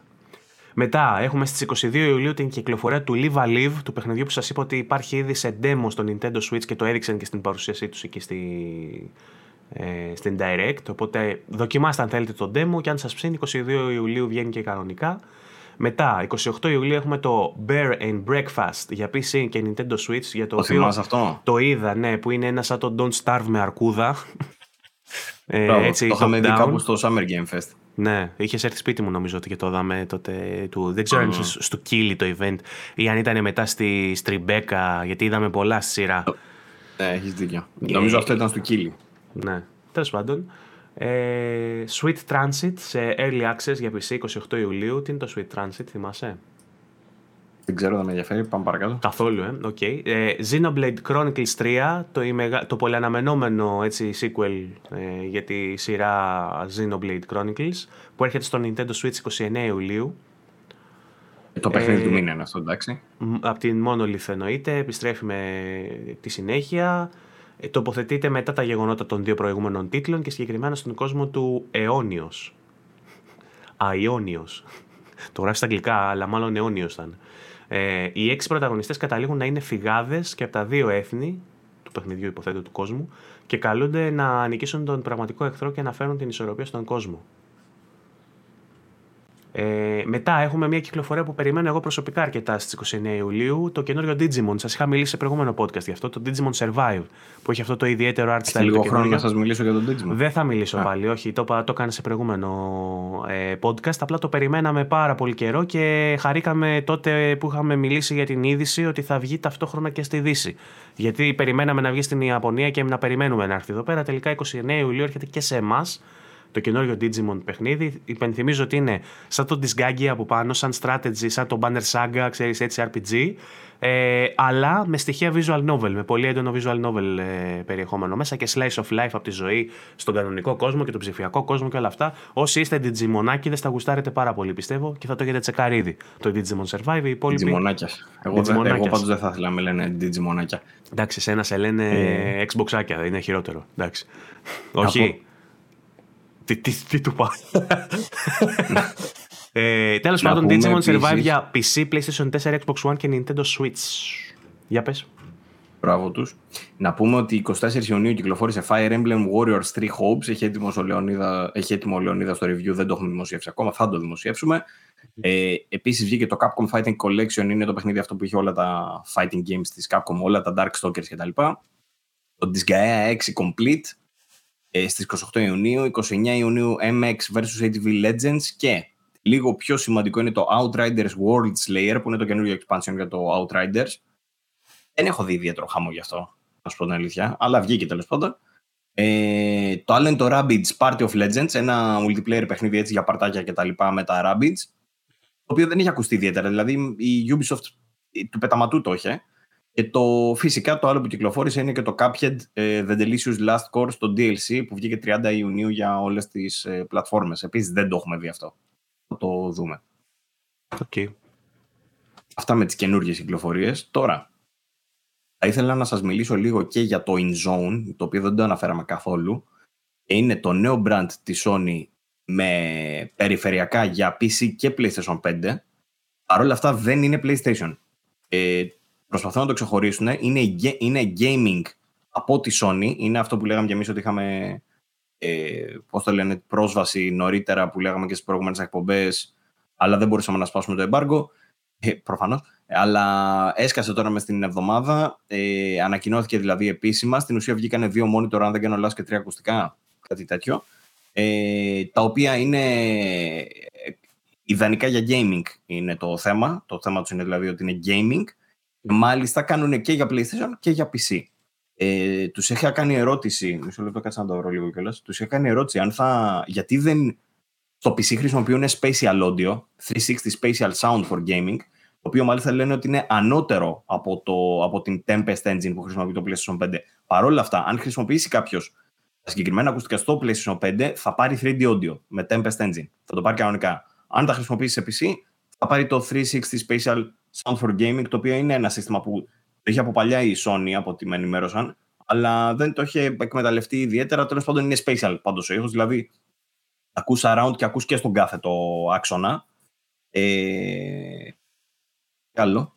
Τα δύο monitor φαίνονται συμπαθητικά, είναι λίγο ακριβά, είναι λίγο τσιμπημένα όλα τους, αλλά ναι. δεν φαίνονται και άσχημα η αλήθεια είναι. Δηλαδή, ε, από αυτά που είδαμε... LED, έτσι, απλό LED είναι το monitor, full array βλέπω. Ναι, ναι. Εντάξει. Ε, ε, εντάξει, κοίτα, είναι, είναι, βλέπω ότι το, ειδικά το ένα το μοντέλο που είναι 4K HDR ας πούμε σε monitor για, για ανταγωνιστικούς παίχτες που θέλουν να παίζουν μέσω PlayStation competitive με το ένα MS που έχει ε, καθυστέρηση gray to gray που λέει ε, και τα G-Sync VRR μέσω HDMI 2.1 όλα αυτά που έχει είναι ότι πρέπει για αυτούς που θέλουν να παίξουν ε, τώρα, για τους υπόλοιπους που παίζουν single player παιχνίδια, επειδή είναι ακριβώς 27 άρια αυτά τα monitor, είναι για γραφείο. Δηλαδή είναι να τα έχεις για το PC σου και να έχεις και το PlayStation πάνω, ας πούμε. Ε, ή μόνο την κονσόλα σου, αλλά στο δωμάτιό σου. Αν είσαι σε σαλόνι, τώρα νομίζω ότι δεν μπορεί να συγκριθεί η εμπειρία με μια μεγάλη τηλεόραση 4K, έτσι, και το πώς θα βγάλει. Έχουν πάντως HDMI 2.1 κτλ. Ε, και γενικά τα, τα, τα, και, και HDR, τα, τα σπρώχνουν δηλαδή και για PlayStation. Perfect for, ναι. for PlayStation 5, με λέει το branding. Οπότε είναι, αν μέχρι τώρα λέγαμε ότι δεν υπάρχει monitor, ας πούμε, ιδανικό για κονσόλα, αυτό συνδυάζει κάποια στοιχεία ας πούμε, που μπορούν να το κάνουν έτσι, να, να το βελτιώσουμε λίγο αυτό. Υπάρχουν και άλλα βέβαια monitor σαν και αυτά, εντάξει, δεν είναι ότι είναι το top. Αν ήθελαν να πάνε προς τα εκεί, εγώ θεωρώ ότι το πρώτο πρέπει να κάνουν είναι να ανοίξουν το 2K output στην κονσόλα, που για κάποιον ηλίθιο λόγο δεν το κάνουν. Οπότε δεν γίνεται από τη μία δηλαδή να βγαίνουν και να λένε ότι δεν έχουμε υποστήριξη για το K output γιατί το PlayStation είναι μία κονσόλα για σαλόνι και ότι επενδύουμε περισσότερο σε αυτό, στο console gaming του, του καναπέ και τη μεγάλη τηλεόραση και αυτά. Και από την άλλη να βγάζουν σειρά από τη Sony με monitor. Είναι λίγο αντικρουόμενα αυτά τα δύο. Οπότε εφόσον κάνανε αυτό το βήμα, ελπίζω σύντομα να πούνε ότι α, κοιτάξτε, βάλαμε και output ε, του K στο PlayStation. Ε, οι οθόνες λοιπόν είναι λίγο πιο δύσκολο να τις πρόξεις από ότι τα ακουστικά. Τα ακουστικά βρίσκουν. Με ρώτησε και ένα παιδί, ο, ο Ρένος με ρώτησε, το ξέρεις το Ρένο, είναι πολλά χρόνια like, στο, like στη σελίδα και παρακολουθεί και τα σχετικά. Ε, για τα ακουστικά που φοράω. Τα 3D Pulse και μου, είπε, ε, μου λέει εσύ επειδή τα έχω και εγώ. Είναι αλήθεια ότι. Όχι, είναι αλήθεια. Ε, το βλέπεις και το εντοπίζεις και εσύ ότι δεν έχουν τόσο καλό μπάσο. Και η αλήθεια είναι ότι μετά από πολύ καιρό που τα, τα αγαπάω πολύ τα ακουστικά, έτσι τα χρησιμοποιώ συνέχεια. Αλλά χρησιμοποιώντας και άλλα ακουστικά περιστασιακά, ε, πλέον εντοπίζω ότι είναι λίγο αρνητικό αυτό το ότι δεν έχουν μπάσο. Αν και έχουν πολύ, καλή, πολύ καλό ήχο, κατευθυντικότητα κτλ. Η διαφορά τους με premium ακουστικά πολύ μεγαλύτερη τιμή είναι εκεί, στον μπάσο. Οπότε νομίζω ότι είχε χώρο η Sony να βγάλει και άλλα προϊόντα που θα βελτιώνουν επιμέρους κομμάτια του ήχου και ίσως τα καταφέρουν με τα, το καταφέρουν με τα InZone σαν πιο premium ας πούμε κομμάτια. Δεν τα έχουμε δοκιμάσει, αλλά ε, αν μπορεί να κάνει... Σύμφωνα με τα χαρακτηριστικά τους, ναι, φαίνεται ότι είναι πιο premium. Πολύ πολύ premium βέβαια σε σχέση με το δεύτερο στη σειρά δεν είναι πολύ καλό γιατί δεν είναι πολύ καλό. Είναι ολόιδιο μόνο που έχει LED μικρότερη μπαταρία. Οπότε δεν πολύ βολεύει. Το δεύτερο στη σειρά που δεν έχει LED και μεγαλύτερη μπαταρία φαίνεται να είναι καλύτερο. Το τρίτο το κομμάτι είναι πάλι σε πιο budget ε, ε, friendly. Ε, ε, είναι στα κάτω, κοντά στα 100 κάτι ευρώ νομίζω. Το, ενώ τα άλλα είναι στα 200 κάτι, 300. Πάντως Δεν design, έχουν ακόμα τιμές και...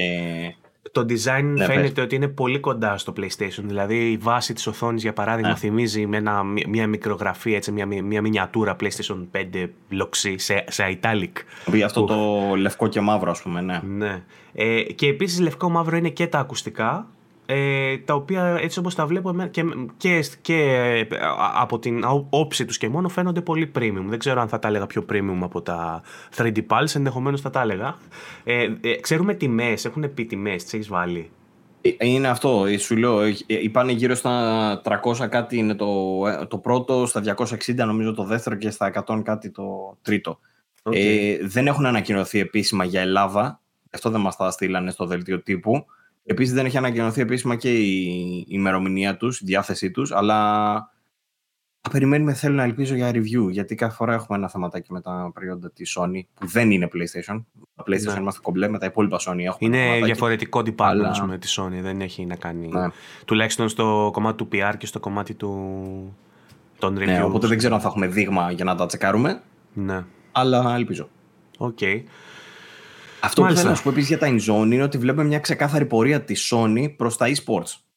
Νομίζω το ότι φτιάχνει νέο brand για περιφερειακά in zone και όλας έτσι που το δείχνει και αυτό, νομίζω ότι πάει προς τα εκεί. Και με, στοιχεία, με τα στοιχεία που έχει ακουστικά και monitor και γρήγορη απόκριση. Όλα αυτά δείχνουν κάπως ότι θέλει να το στηρίξει το, το θέμα. Μάλιστα. Λοιπόν, αυτά. Δεν ξέρω αν έχεις να μου πεις για κάποιο νέο που δεν είπαμε ή αν φυλάς κάτι για το τέλος. Εγώ έχω τελειώσει. Δυστυχώς αυτή τη φορά δεν έχω τίποτα και είναι και το κλείσιμο της σεζόν. Κατάλαβες. Οπότε νιώθω mm. λίγο άσχημα. Αλλά τι να κάνουμε, είναι, ήταν λίγο νεκρός ο μήνας. Reviews τα έχουμε, δεν υπάρχει τίποτα. Ναι, ε, έχουμε φύγει λίγο, έχουμε ξεφύγει λίγο. Ήταν μια πολύ δυνατή χρονιά. Ιδανικά θα ήθελα να έχω ετοιμάσει μια ανασκόπηση. Δεν μου το επέτρεψε η ασθένεια. Και δεν μου το, επιτρέψε και, δεν μου το επέτρεψε και η τεμπελιά μου. Ε, αλλά. Θα τα κάνουμε με την επιστροφή. Ε, κάθε χρόνο λέμε το ίδιο, ρε παιδί μου, ότι συνήθως αυτή είναι η στιγμή που κάνεις την μεγάλη ανασκόπηση και συνήθως τώρα ξέρεις που κλείνει είναι που κάνεις το μεγάλο giveaway. Και συνήθως, αλλά επειδή είμαστε VG24, τι διαφορετικό από μια απλή, ακόμα μια εκπομπή θα μπορούσαμε να κάνουμε για τελευταία τη σεζόν. Ε, Ωστόσο. Μπορεί να κάνουμε κάτι ενδιάμεσα με το γκρουπάκι, ρε παιδί μου. Εντάξει, τώρα μπορεί να μην είναι το, podcast, γκρουπάκι, από το γκρουπάκι δεν θα χαθούμε έτσι κι αλλιώς. Δηλαδή, όποιος θέλει να είναι σε επαφή μαζί μας μέσω του γκρουπακίου, θα είμαστε όλο το καλοκαίρι εκεί, παπίκο, και για οποιαδήποτε έτσι μεγάλη ανακοίνωση ή οτιδήποτε γίνει στο gaming μεγάλο, και το γκρουπάκι θα δουλεύει κανονικά και το site θα δουλεύει και θα ενημερώνει κανονικά. Απλά επειδή δεν θα είμαστε στην έδρα μας, δεν μπορούμε να τραβάμε βίντεο και να ανεβάζουμε. Γι' αυτό θα λείπει το podcast. Αν και να ξέρεις ότι μου περνάει συχνά από το μυαλό η ιδέα έτσι στο καλοκαίρι ε, από παραλία να κάνουμε κλίση, ξέρεις, ε, βίντεο κλίση και να την ανεβάζουμε στο γκρουπάκι έτσι. Δύο λεπτά με την επικαιρότητα, ρε παιδί μου, και να, να, να ρουφάς εσύ από την καρίδα και να μου λες Βαγγέλη, βγήκε στο Game Pass το τέτοιο. Ξέ, άντε τα λέμε, γεια, αυτό. Και να, και να είναι, ξέρεις. Από την καρίδα πάντα. ωραίο θα ήταν αυτό. Εγώ θα το, θα το βλέπα. Θα το βλέπα, πραγματικά ε, σε κάθε περίπτωση οφείλουμε ένα μεγάλο ευχαριστώ κλείνοντας και αυτή την σεζόν ε, στον κόσμο καθώς νομίζω ότι σε, σε μια αντίστοιχη φάση που βρισκόμαστε όταν αποφασίσαμε να το ξεκινήσουμε πάλι η ίδια κατάσταση ήταν στο περίπου. Ήταν να φύγω εγώ, ξέρω εγώ, για διακοπές και να γυρίσω και λέγαμε μόλις γυρίσω να το ξεκινήσει. Τελικά το κάναμε όχι αρχές καλοκαιριού, το κάναμε τέλος καλοκαιριού. Τέ, τέτοια περίοδος. Τέτοια ήταν ε, η χρονική ξέρεις, στιγμή και η εποχή. Πριν δύο χρόνια ή τρία. Νομίζω πάνε δύο τώρα. Yeah. Ειρήνη, πόσα χρόνια κάνουμε Ωραία. 19. Το 19. Το 19 νομίζω κάνουμε.